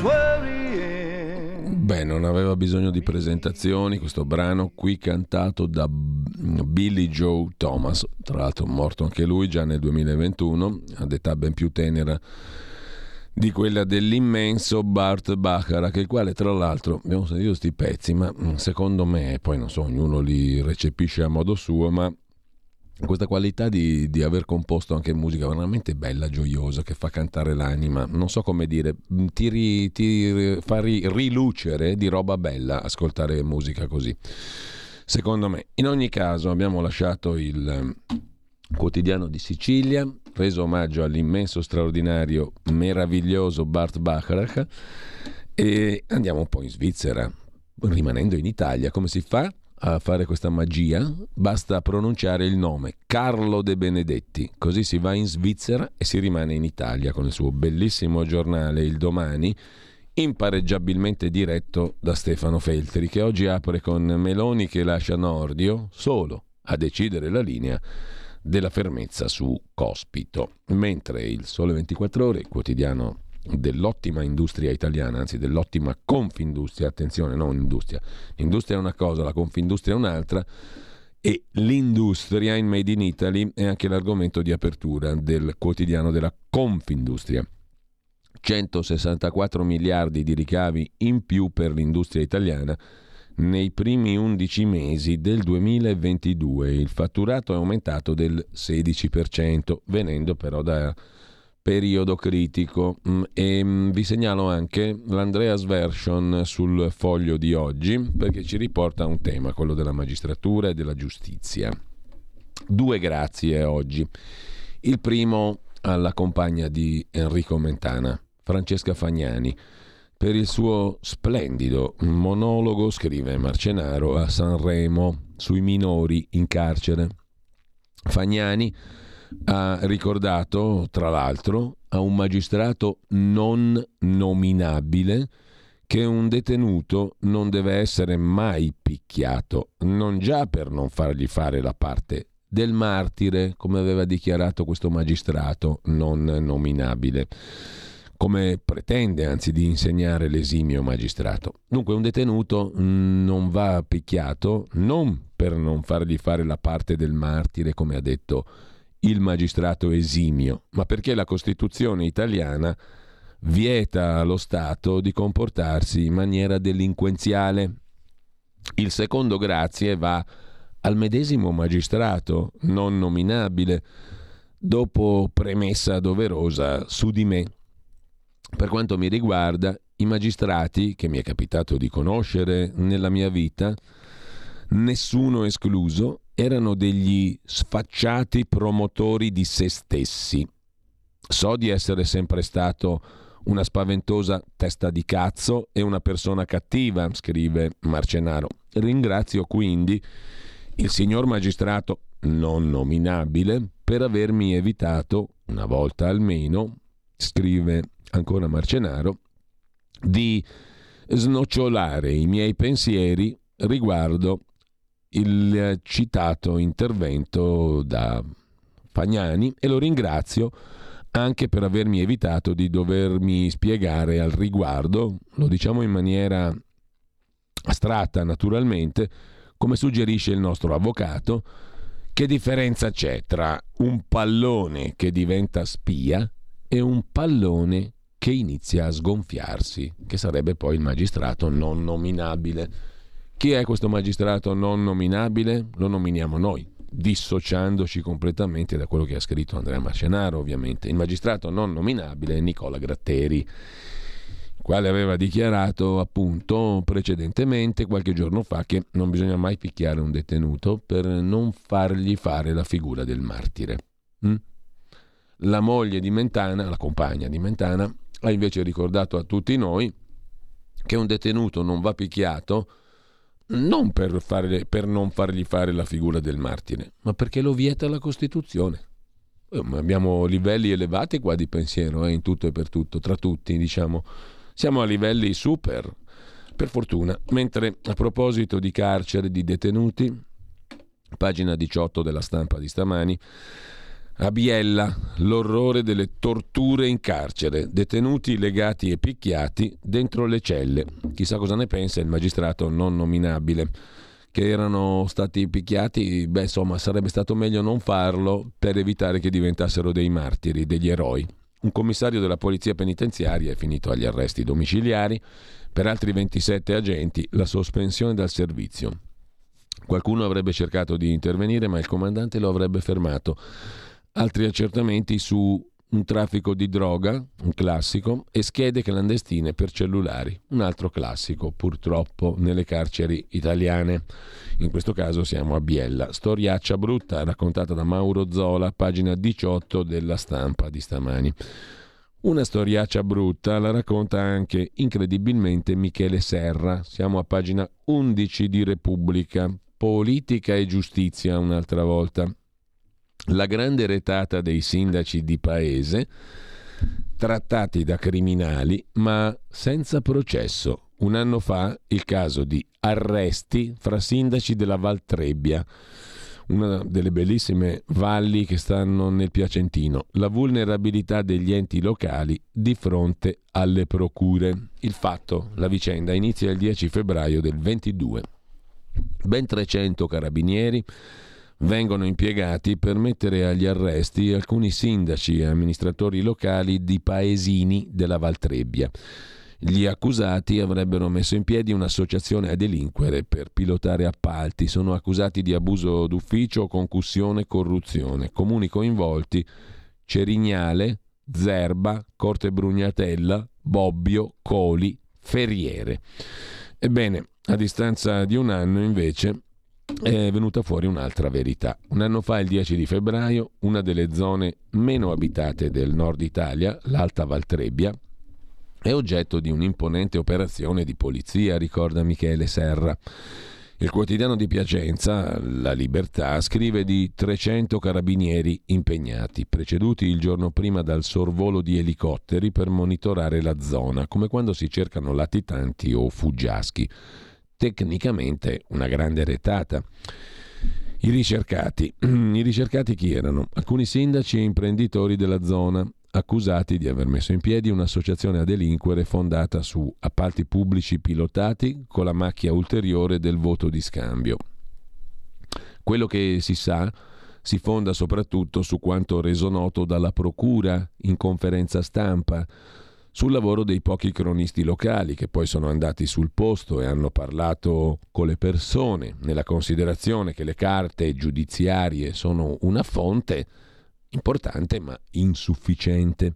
I comuni coinvolti, con l'eccezione di Bobbio, che è un bel borgo medioevale, bellissimo tra l'altro, andateci, sono molto piccoli e in qualche caso minuscoli. Il più piccolo, Zerba, ha 70 abitanti e in Valboreca, poche case, pendenze andine, pochi campi coltivabili, poco passaggio di persone, poco di tutto. La vice sindaca Claudia Borré è una giovane donna. Quando i carabinieri all'alba suonano alla sua porta, lei chiama i carabinieri. Ci sono persone che vogliono entrare a quest'ora di notte, dice. Il carabiniere si informa e la richiama. Sì, sono nostri colleghi, deve aprire. Se la cava col divieto di domicilio a Zerba, dove viveva con la madre disabile. L'appalto che la mette nei guai, 16.000 euro. Appena più grande di Zerba, più noto è Cerignale, 120 abitanti, che il sindaco, Massimo Castelli, ha trasformato in pochi anni in un modello di sopravvivenza delle comunità di montagna. Se ne è parlato anche sui giornali. Riqualificazione abitativa, basso impatto ambientale, bandi regionali ed europei tenacemente inseguiti, un forno comune per cuocere il pane, incontri culturali nella piazzetta, economisti, politici, giornalisti, gastronomi, imprenditori si ritrovano ogni estate qui a Cerignale. La ricompensa è una cena con i tortelli, fatti a mano dalla mamma del sindaco ultra novantenne ancora ai fornelli della sua trattoria albergo e il figlio sindaco serve ai tavoli. Il sindaco Castelli è tra gli arrestati. Un paio d'anni prima aveva fatto un discorso molto applaudito in Parlamento come responsabile associazione Piccoli Comuni. Nome di punta dei coraggiosi di Ellie Schlein, se ne parla come candidato per il centro-sinistra a Piacenza. All'alba di quel 10 febbraio è fuori casa, i carabinieri gli telefonano, si presenta in caserma, lo portano in carcere. Per ottenere gli arresti domiciliari deve dimettersi da sindaco. Dopo due mesi di galera torna in paese. Nel frattempo il paese è commissariato. Storia politica, la sua chiusa. La vicenda ha un certo clamore mediatico proporzionato all'operazione di polizia. Forse meno proporzionato alla portata degli appalti sotto inchiesta staccionate, ciottolati, risanamento di una palestra, spopolamento di una pompa di benzina, illuminazione di vicoli adiacenti la casa del sindaco. L'appalto più grosso, 300.000 euro, nuova centralina elettrica di Cerignale. Nessuno degli amministratori imputati è accusato di avere intascato denaro. Gli inquirenti, la cui fonte è una serie di intercettazioni telefoniche, hanno proceduto nella convinzione che siano stati commessi reati, concussione, corruzione, associazione a delinquere, abuso d'atti d'ufficio contro l'erario pubblico. Ovvio confidare nella giustizia, come si dice, ma per le persone in attesa di giudizio questo significa sostanzialmente impotenza e attesa, scrive il garantista Michele Serra. Garantista perché in questo caso i sindaci sono di una certa parte, ma poco importa, l'importante è la storia in generale. Dice l'avvocato dell'ex sindaco di Cerignale, Ettore Grenci, la difesa può solo aspettare, aspettare il momento in cui puoi finalmente avere un contraddittorio con l'accusa sotto uno sguardo terzo e quel momento è il processo. Porti i testimoni, le parole, la verità, ma l'attesa può durare anni. Visto che si deve attendere, per ingannare il tempo, qualche pensiero è inevitabile farlo, a meno di decidere che ogni discorso sul funzionamento della giustizia sia in sé un discorso fuori luogo.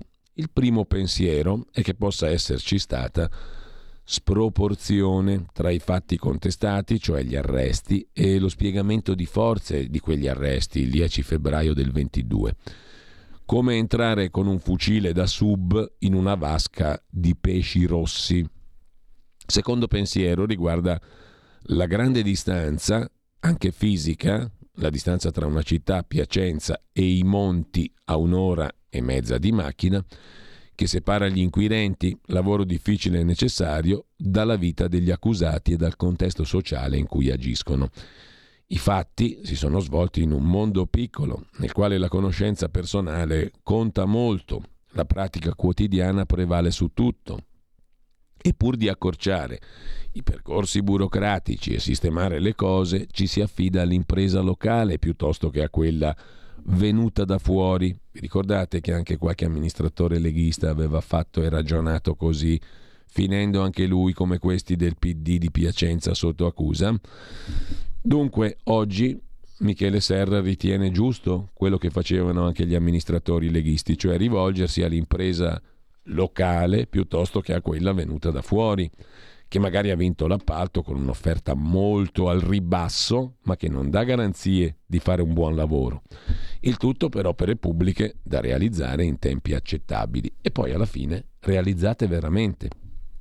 Molti di quei sindaci non hanno nemmeno un segretario comunale, fanno tutto da soli, scrivono le delibere, interpretano le procedure, ma il sindaco di un paese di 100 abitanti deve sottostare alle stesse procedure del sindaco di Roma.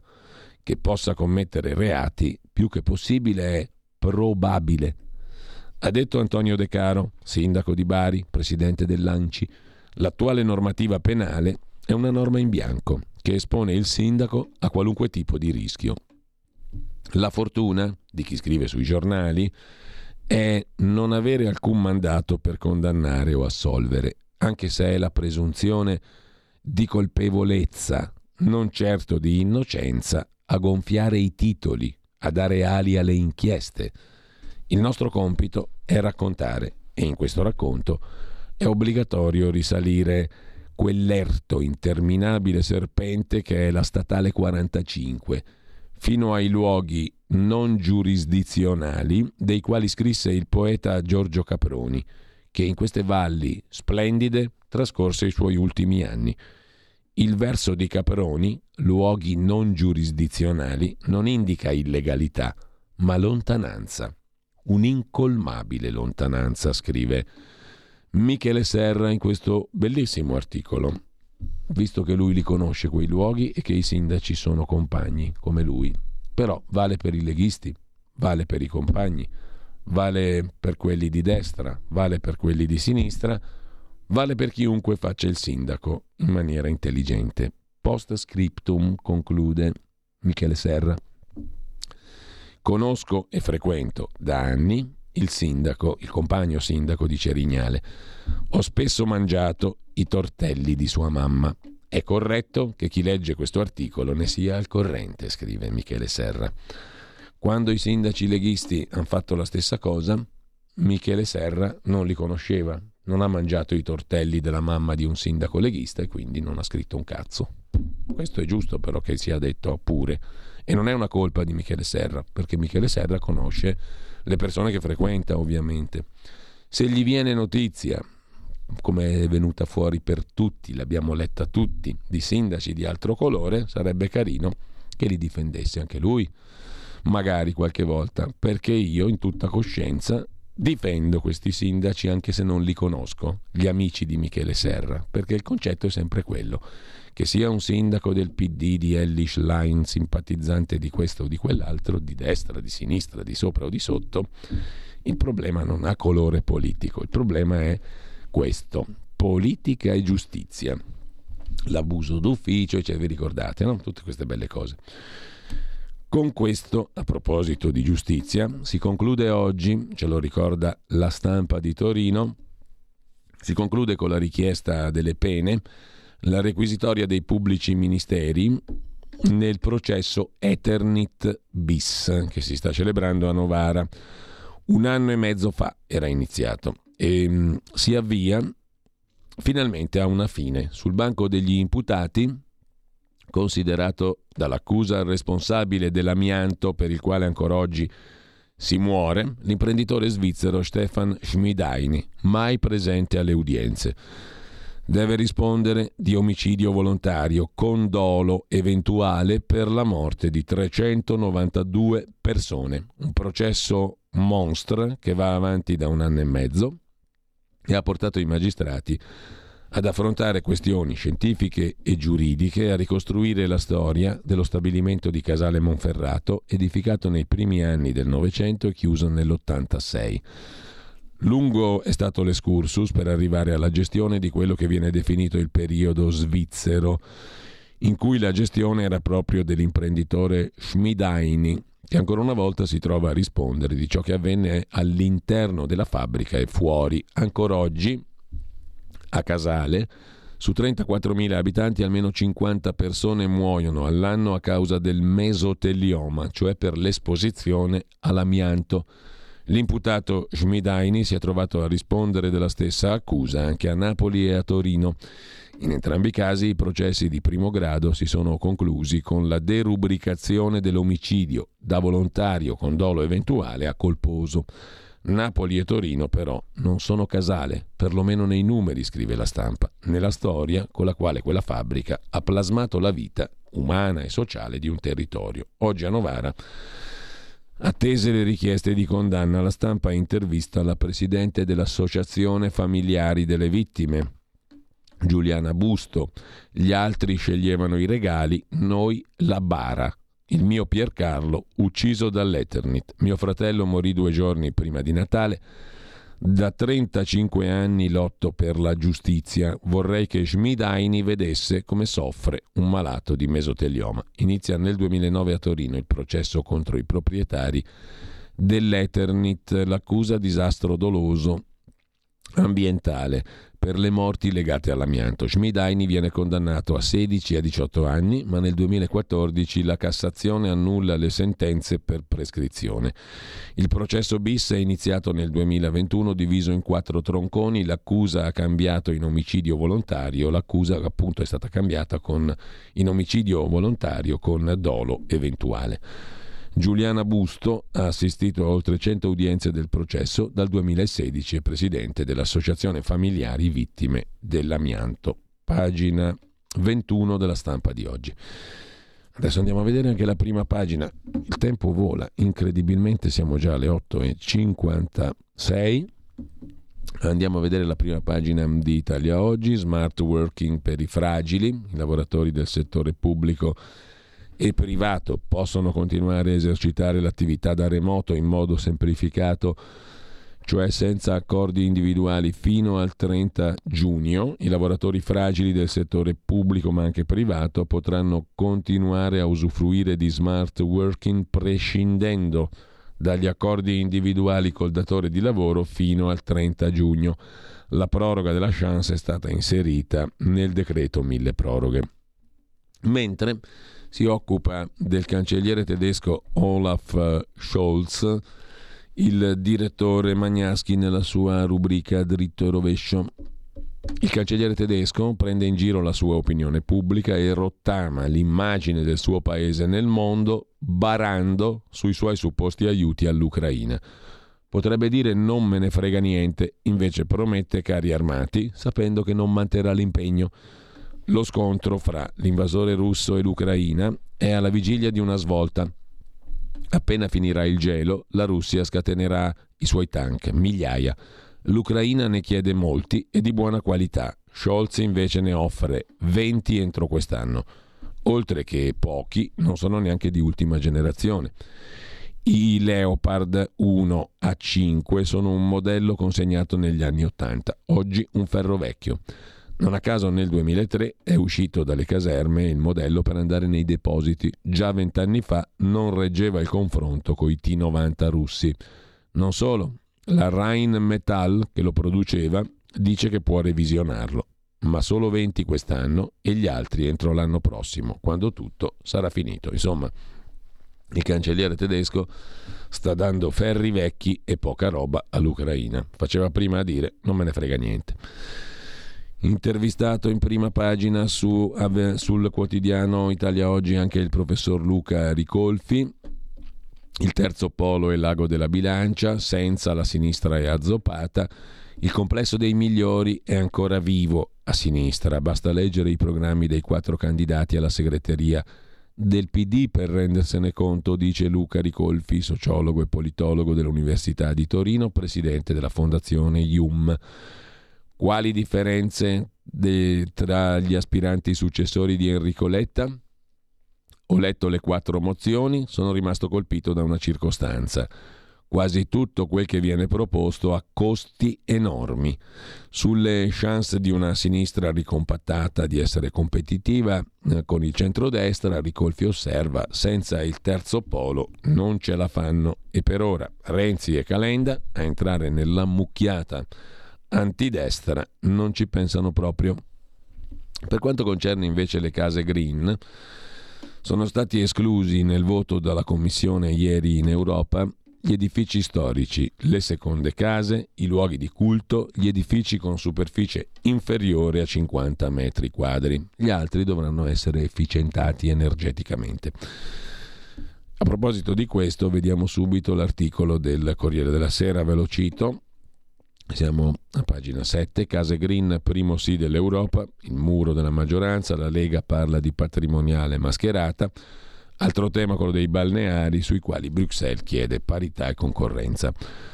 Poi c'è una tabella che riassume così il patrimonio residenziale italiano per epoca di costruzione. Pensate che il maggior numero di mm, immobili in Italia è stato costruito prima del 1918. Pensate un po'. Prima della fine della Prima Guerra Mondiale sono 2 milioni 150 mila gli immobili costruiti prima del 1918. Per numero vengono subito dopo quelli costruiti tra il 70, 1971 e il 1980, quasi 2 milioni, e altrettanti, quasi 2 milioni, tra il 1961 e il 1970.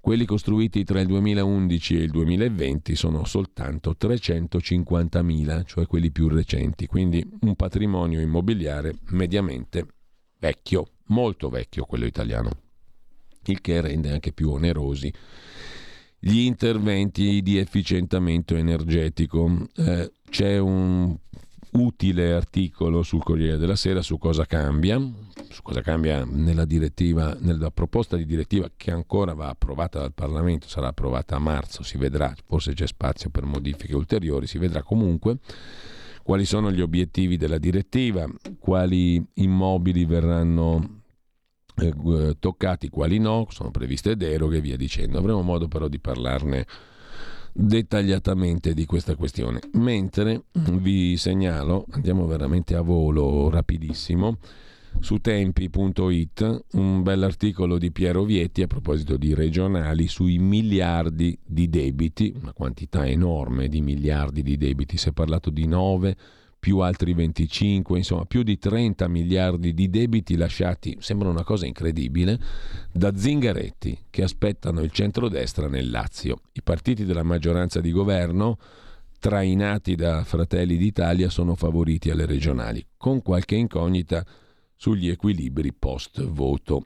La cosa pazzesca è che Zingaretti ha lasciato quasi 30 miliardi di debiti nel Lazio Sembrerebbe una roba. Figuratevi, immaginatevi soltanto se il povero Attilio Fontana avesse fatto un'operazione di questo tipo e venisse fuori una notizia di questo tipo. Cioè 30 miliardi di debito lasciati dalla giunta Fontana, ma quello lo ammazzavano, lo distruggevano, lo polverizzavano, lo mandavano a cantare a Sanremo, mm, come minimo. Eh, e invece zitti per quanto riguarda il Lazio di, di Zingaretti. 30 miliardi, una cifra che si fa fatica a pensarla. Sulla questione laziale interviene Matteo Salvini, pagina 3 del Tempo di Roma. È ora di cambiare anche nel Lazio, con noi buon governo. Autonomia significa più poteri, efficienza, risorse per Roma, dai rifiuti alla sanità, la sinistra ha operato malissimo. Stiamo mettendo a punto una profonda riforma del fisco e vogliamo estendere la flat tax anche ai dipendenti.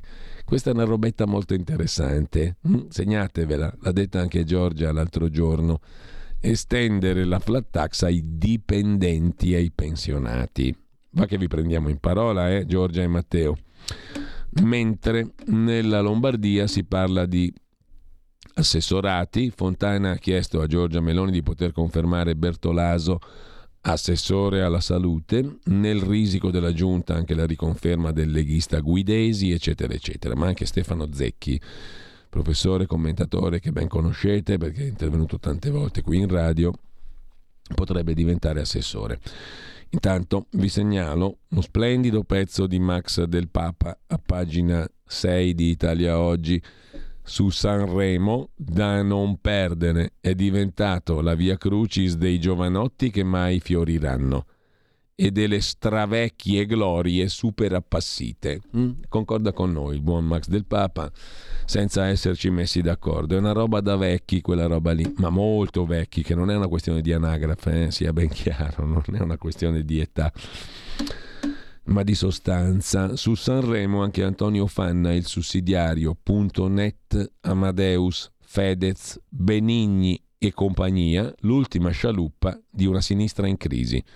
Il Festival di Sanremo ha assunto le sembianze di un grande recipiente che fa sia da collettore sia da megafono del progressismo italiano, mentre tutt'altra musica pare che l'abbiano suonata in molti, qualcuno, eh, X persone, X docenti, tutt'altra musica al Conservatorio di Milano. Dovrebbe essere una sede, lo è, prestigiosissima, è un posto stupendo, tra l'altro, bellissimo, architettonicamente. Di fianco c'è una chiesa che è uno scrigno di gioielli della pittura, compreso una, una sagrestia che dovete vedere almeno una volta nella vita, perché è una cosa meravigliosa. Ebbene, tutta questa meraviglia sporcata da tangenti, con contanti trovati anche lì, una schifezza di roba. 50.000 euro in contanti pazzesco, da vomito, trovati a uno dei tre professori di canto indagati con l'accusa di aver venduto agli studenti cinesi, paganti tangenti, l'ammissione al Conservatorio Giuseppe Verdi di Milano. 20.000 euro a casa di un altro dei docenti indagati insieme a due studenti e complessivamente altri 40.000 euro, sempre in contanti, trovati nelle perquisizioni svolte mercoledì dalla squadra mobile ad altri 11 tra docenti e studenti non indagati. Già al secondo giorno di emersione dell'inchiesta della Procura di Milano, scrive il Corriere della Sera, si capisce che anche sospendendo per ora il giudizio, a tutti questi contanti una qualche spiegazione dovrà essere data al pubblico ministero, il cui decreto di perquisizione dà il via, scrive ancora il Corriere della Sera, mh, mm, dà il via al, chiedo scusa, il cui decreto di perquisizione già anticipava un altro segmento di vita quotidiana di alcuni dei docenti del più grande istituto di formazione musicale in Italia, affermato a livello internazionale, meta ambita di 1500 studenti di ogni paese per i quali 236 docenti curano più di 100 percorsi di studio. E quello che viene fuori è la pratica disinvolta del fenomeno delle lezioni private a pagamento, presumibilmente in nero. Sarà ben difficile per i possessori però di così tanti contanti giustificarli solo con il nero delle lezioni private. Insomma, troppi contanti sono stati trovati. Gli agenti della squadra mobile hanno fatto perquisizioni e sequestri eh, nei confronti di quattro docenti e una decina di studenti del Conservatorio di Milano. Indagati tre docenti, due allievi. Secondo la Procura gli studenti avrebbero pagato per superare l'esame di ammissione ai corsi di canto. I fatti risalirebbero al 21, gli studenti prevalentemente cinesi i docenti avrebbero anche dato lezioni in nero, il che avrebbe garantito il superamento dell'esame di ammissione. I vertici del conservatorio si dicono parte lesa. Rafforzeremo da subito le procedure per prevenire il fenomeno. Due pagine poi di dettaglio sono dedicate dal Corriere della Sera che ha sollevato questa questione, che ha raccontato questa questione nelle pagine lombarde. Vi segnalo, andiamo proprio rapidi perché sono già le 9.08, alle 9.15 apriamo il nostro focus con gli amici del sussidiario.net. Proprio da qui vi segnalo il pezzo di Mauro Bottarelli. La resa dei conti per l'Italia finisce in prima pagina, la prima pagina del Sole 24 ore di ieri, che, scrive Bottarelli, ci dice molto della situazione reale dell'Italia. Meloni nel 2023 una rivoluzione fiscale e più titoli di Stato detenuti dagli italiani. Ebbene, si avvicina la resa dei conti per il nostro paese, scrive Bottarelli che la vede sempre fosca, ma fosca, fosca, fosca. Cortina fumogena Mon Amour. Vale tutto quando la resa dei conti, il redder razionem, si avvicina. Passata l'euforia della festa, restano i bicchieri da lavare. Valgono i rave party, gli sbarchi di migranti, perfino i vecchi attrezzi e gli anarchici, ma alla fine la realtà entra a palazzo. Quella del Sole 24 ore di ieri non era una prima pagina, ma una bandiera bianca, una resa incondizionata a mezzo stampa. Non stonerebbe in un archivio storico, datata a giugno 2011, cioè pochi mesi prima che arrivasse la famosa letterina scritta dalla BCE all'Italia il perché lo spiega la Vede Fosca, come al solito, il perché lo spiega poi Mauro Bottarelli, che intravede la resa dei conti. Mm, addirittura stile 2011. Vuoi vedere che ti fanno fuori la Giorgia? Vedremo. Torno a segnalarvi un pezzo molto interessante di Simone Coccia sugli statigenerali.com, Panzeri e gli amici dell'altra sponda. Non c'era solo il Qatar, ma anche gli amici degli Emirati Arabi Uniti nelle vicende di Panzeri, corruzione europea, Qatargate. Il pezzo è molto interessante, lungo, pieno di citazioni e di rimandi, ve lo segnalo sugli statigenerali.com. A proposito di esteri, il ministro degli esteri italiano Tajani, intervistato dal Corriere della Sera di stamani, dice che sull'Ucraina e sulle armi all'Ucraina non c'è nessun problema, l'Italia è protagonista, noi non siamo isolati e Macron ha fatto una gaffa diplomatica, ehm, dando l'idea del rapporto privilegiato con Zelensky. Eh, di Ricolfi abbiamo già detto, vi segnalo anche il bel pezzo di Antonino Danna, il nostro Antonino Danna su Italia Oggi, paese più libero e repressivo, contemporaneamente un ossimoro, l'Arabia Saudita con la quale l'Italia riallaccia le relazioni dopo che Renzi le ha allacciate per conto suo da anni. Eh, è un paese più libero da una parte, più repressivo dall'altra. Aumentano anche le condanne a morte per minorenni L'Arabia Saudita ha concesso alcune libertà, specie per le donne, ma ne ha negate tante altre. In Arabia puoi procurarti stupefacenti, le ragazze indossano magliettine, guidano l'auto, divorziano in dieci minuti online, ma anche se ci sono stati enormi cambiamenti, il presidente dell'Arabia Saudita, anzi il sultano, il, il sovrano, diciamo così, eh, visto che il suo è un regno, Mohammed bin Salman, ha reso il paese più repressivo che mai. Le voci dissenzienti sono silenziate, arrestate, colpite da divieti di espatrio.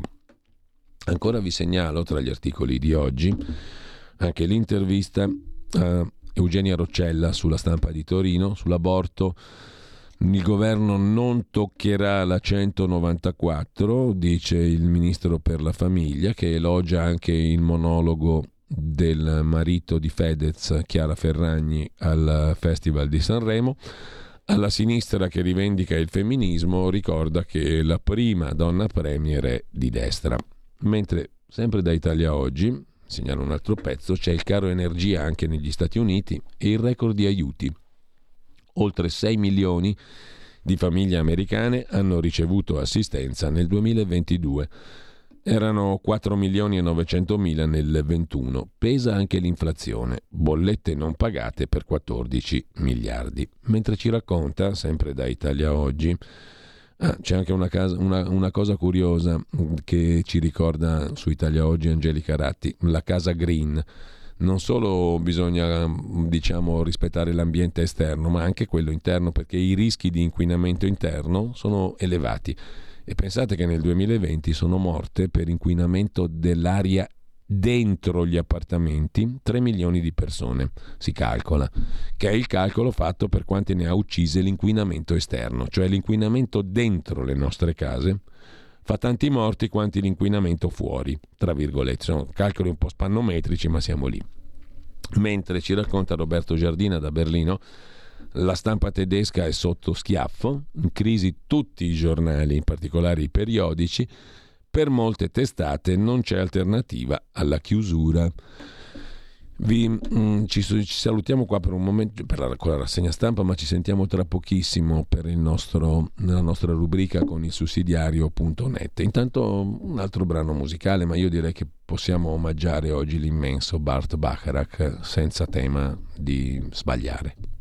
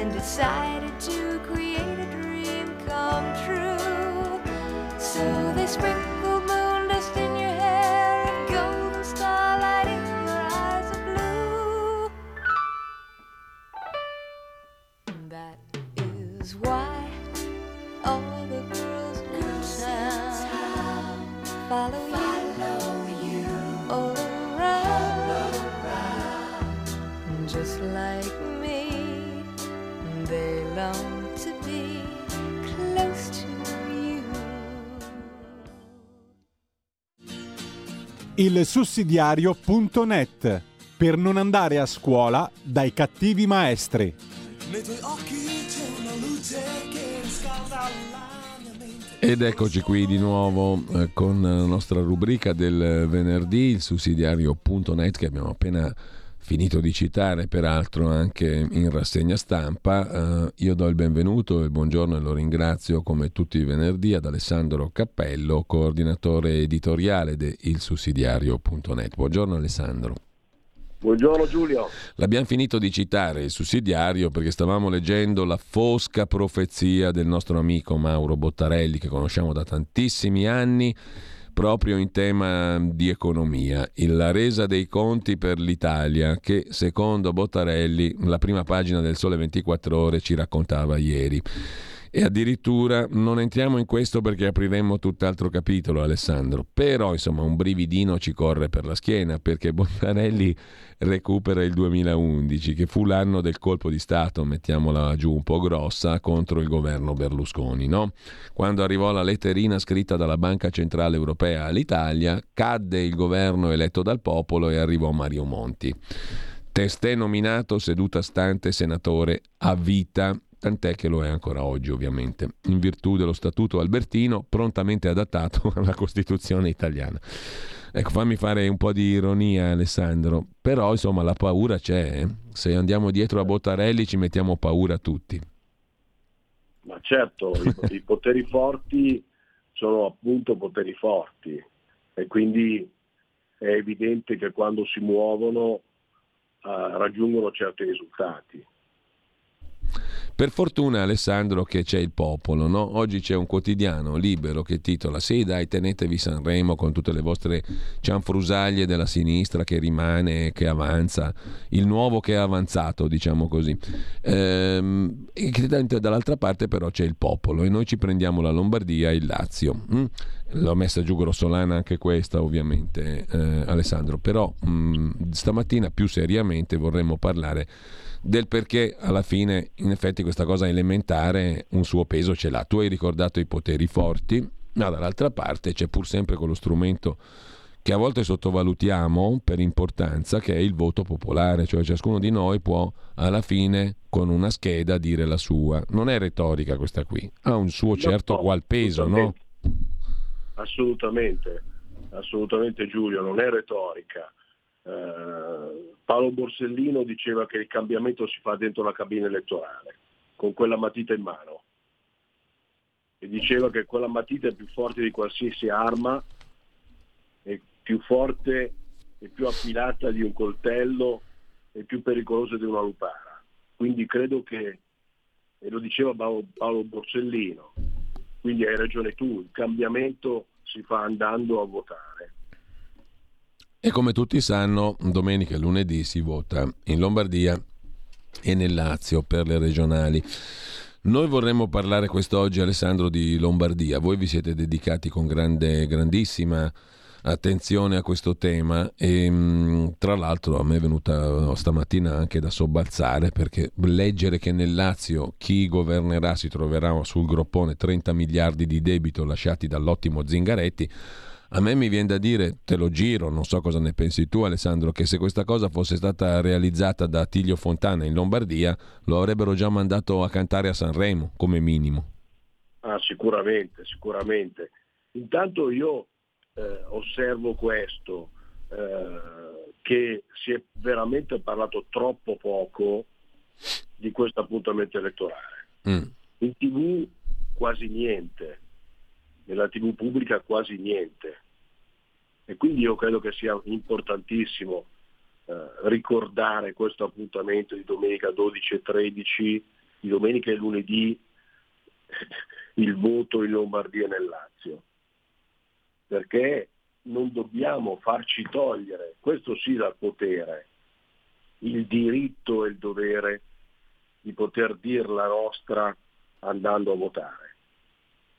Tra l'altro abbiamo la possibilità di esprimere il pre- direttamente il presidente di queste due importanti regioni e di esprimere delle preferenze per andare a votare e poter scrivere dei nomi che, un, che ci in qualche modo soddisfano da un punto di vista come dire, politico. Si esprimono due preferenze e questo credo che possa essere importante per chi va a votare. Ecco Alessandro. la cosa importante Giulio, sì. la cosa importante è andare a votare.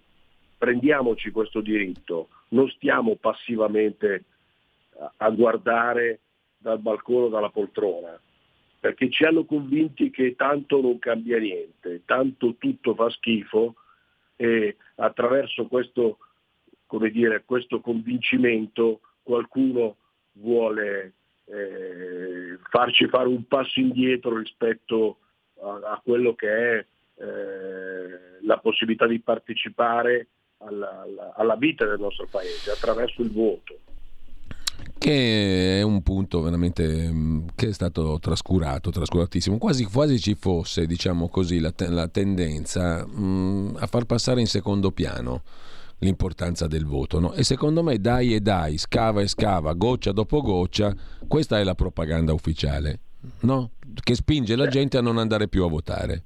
Sì, non andiamo più a votare così decidono in pochi. Sembra quasi che ci vogliono convincere ci vogliono far prevalere, e questo credo che sia il potere, il potere quello vero, vogliono far prevalere disfattismo e negatività. Non andare, tanto non andare a votare non risolve niente e intanto facciamo scegliere il nostro futuro agli altri.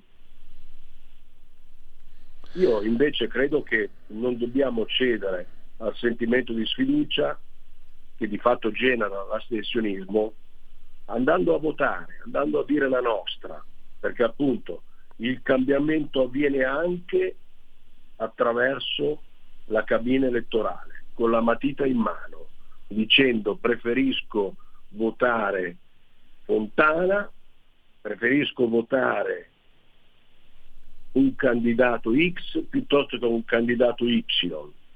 E questo mi permette di dire la mia. Il popolo dice la sua. Allora, parliamo di Lombardia perché il quotidiano, il quotidiano approfondito, il sussidiario.net, appunto, ha pubblicato un paio di giorni fa una lettera sulle elezioni in Lombardia scritta da Attilio Fontana, il presidente uscente, ricandidato, ehm, che, mm, una lettera che parte da una considerazione mm, che si richiama anche alle parole di Don Luigi Giussani, no? eh, il quale ricordava che è nel primato della società di fronte allo Stato che si salva la cultura della responsabilità. Queste qui, come dicevamo prima, non sono parole eh, così superficiali, retoriche, perché davvero se ci teniamo, ci teniamo a principi fondamentali di libertà, dobbiamo metterle in pratica poi queste parole. No? Eh, se uno ha una visione anche della politica nella quale il primato è della società, quindi degli individui, beh insomma è già qualcosa di importante come premessa, no? è fonda- una fondamentalissima premessa. Qui non stiamo facendo campagna elettorale per Fontana, stiamo cercando di ragionare su alcuni dei principi che muovono l'azione politica, no? perché alla fine certo. uno va a votare e deve scegliere tra delle visioni del mondo. Poi c'è chi legittimamente eh, diciamo, approverà la visione del mondo di Maiorino, della Moratti, di Unione Popolare, Maraghi d'Orzi, eccetera, eccetera. Non è questo il punto. Il punto però è ragionare intorno a quelle che da questo punto di vista a noi ci sembrano le visioni più condivisibili. Perché nessun... Certamente.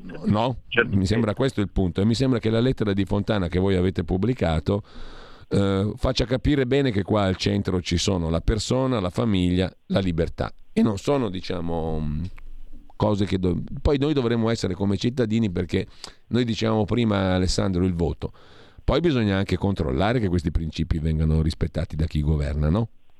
Certo, certo. Fontana eh, ha scritto al sussidiario questa lettera perché ha partecipato a un incontro sulle elezioni regionali organizzato dalla Compagnia delle Opere.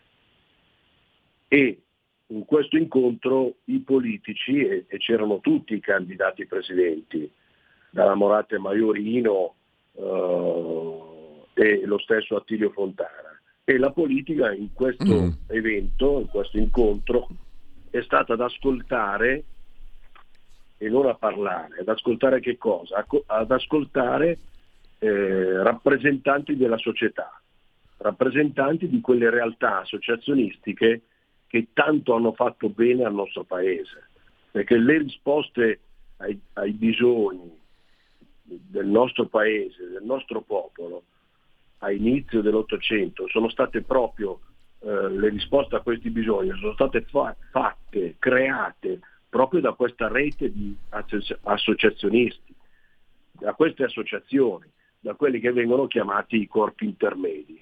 Allora da questo punto di vista Don Giussani che dice bisogna riconoscere il primato della società di fronte allo Stato è, è, è proprio questo, cioè riconoscere che le realtà presenti nel nostro territorio che rispondono direttamente ai bisogni dei nostri cittadini sono queste che vanno valorizzate.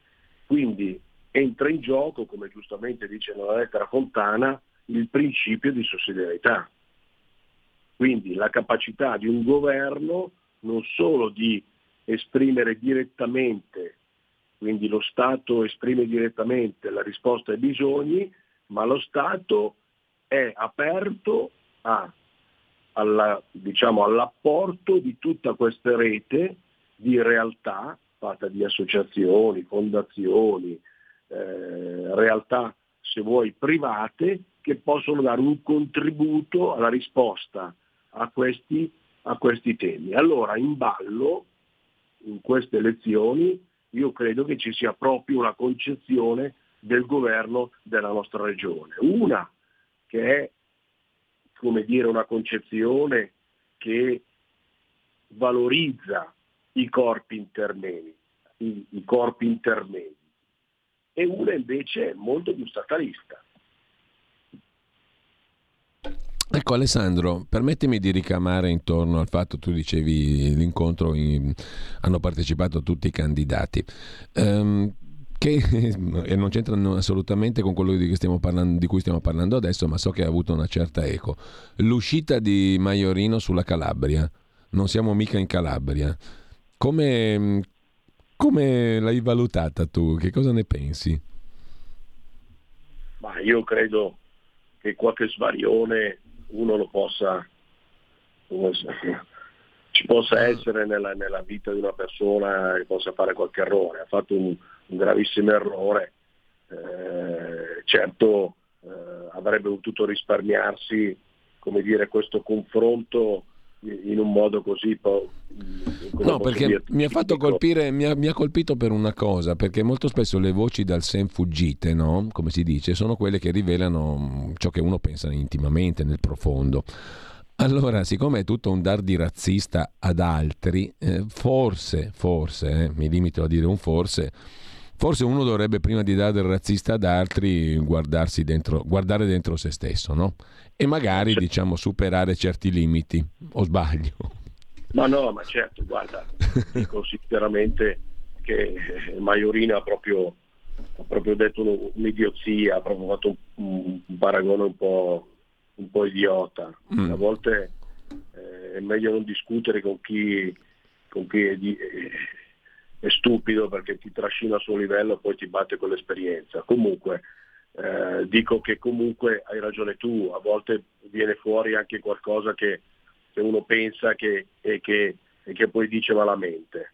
Ecco, Ma tornando comunque, invece... Tornando Alessandro alla lettera di Attilio Fontana, che tra l'altro sì. chi ci ascolta può recuperare facilmente sul eh, sussidiario.net, lettera sulle elezioni in Lombardia, Attilio Fontana, dalla famiglia alle autonomie, le mie nove riforme sussidiarie. Ecco, mi ha colpito eh, che Attilio Fontana abbia messo l'accento moltissimo, elencando appunto i suoi punti fondamentali, sulla questione educazione e scuola. Educazione, scuola, formazione professionale, università, oltre che naturalmente libertà di impresa. Ecco, questo mi sembra degno di nota. Secondo te perché insistere? Ah, guarda, guarda, credo che Fontana abbia veramente centrato in modo molto importante quello che può essere una, appunto, un programma di, di, di governo dei prossimi anni.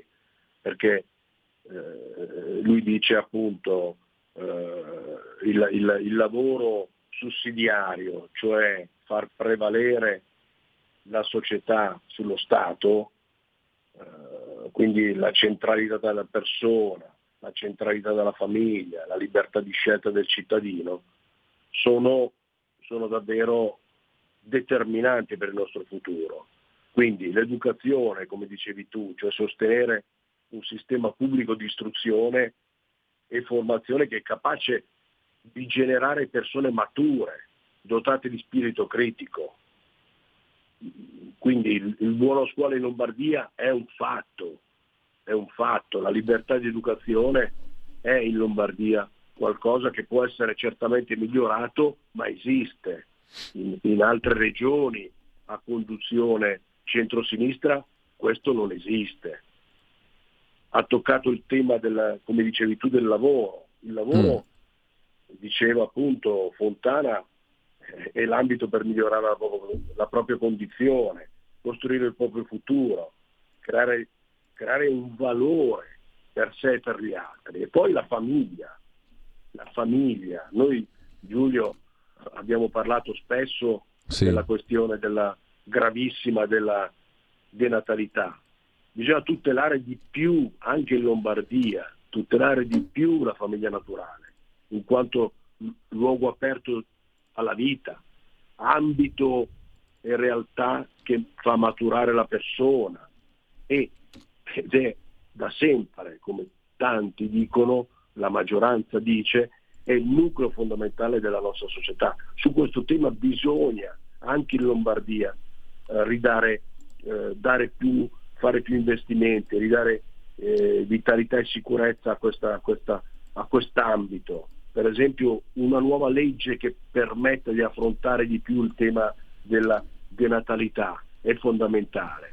Quindi io credo che, che oggi come dire, ci siano queste, eh, queste cose importantissime in, ballo. Quindi quindi due visioni contrapposte. Da una parte chi appunto vuole fare della, principio della sussidiarietà un punto fondante lo già, e lo ha già fatto da 20, quasi 30 anni a questa parte, che il governo, il centrodestra con la Fontana, e invece una visione centralista eh, da parte di, di Maiorino per non parlare della Guidorzi, che allora lì andiamo oltre Maiorino, quindi, mm. eh, quindi per cui allora. appunto è davvero importante andare a votare. Allora Alessandro, buon voto da cittadini lombardi, quali siamo tutti e due, e ci risentiamo dopo il voto, settimana prossima.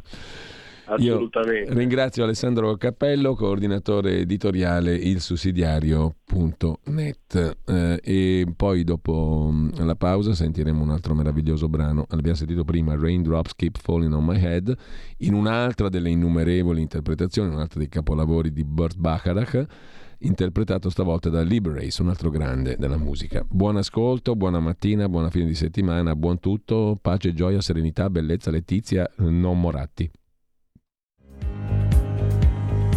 Avete ascoltato la rassegna stampa.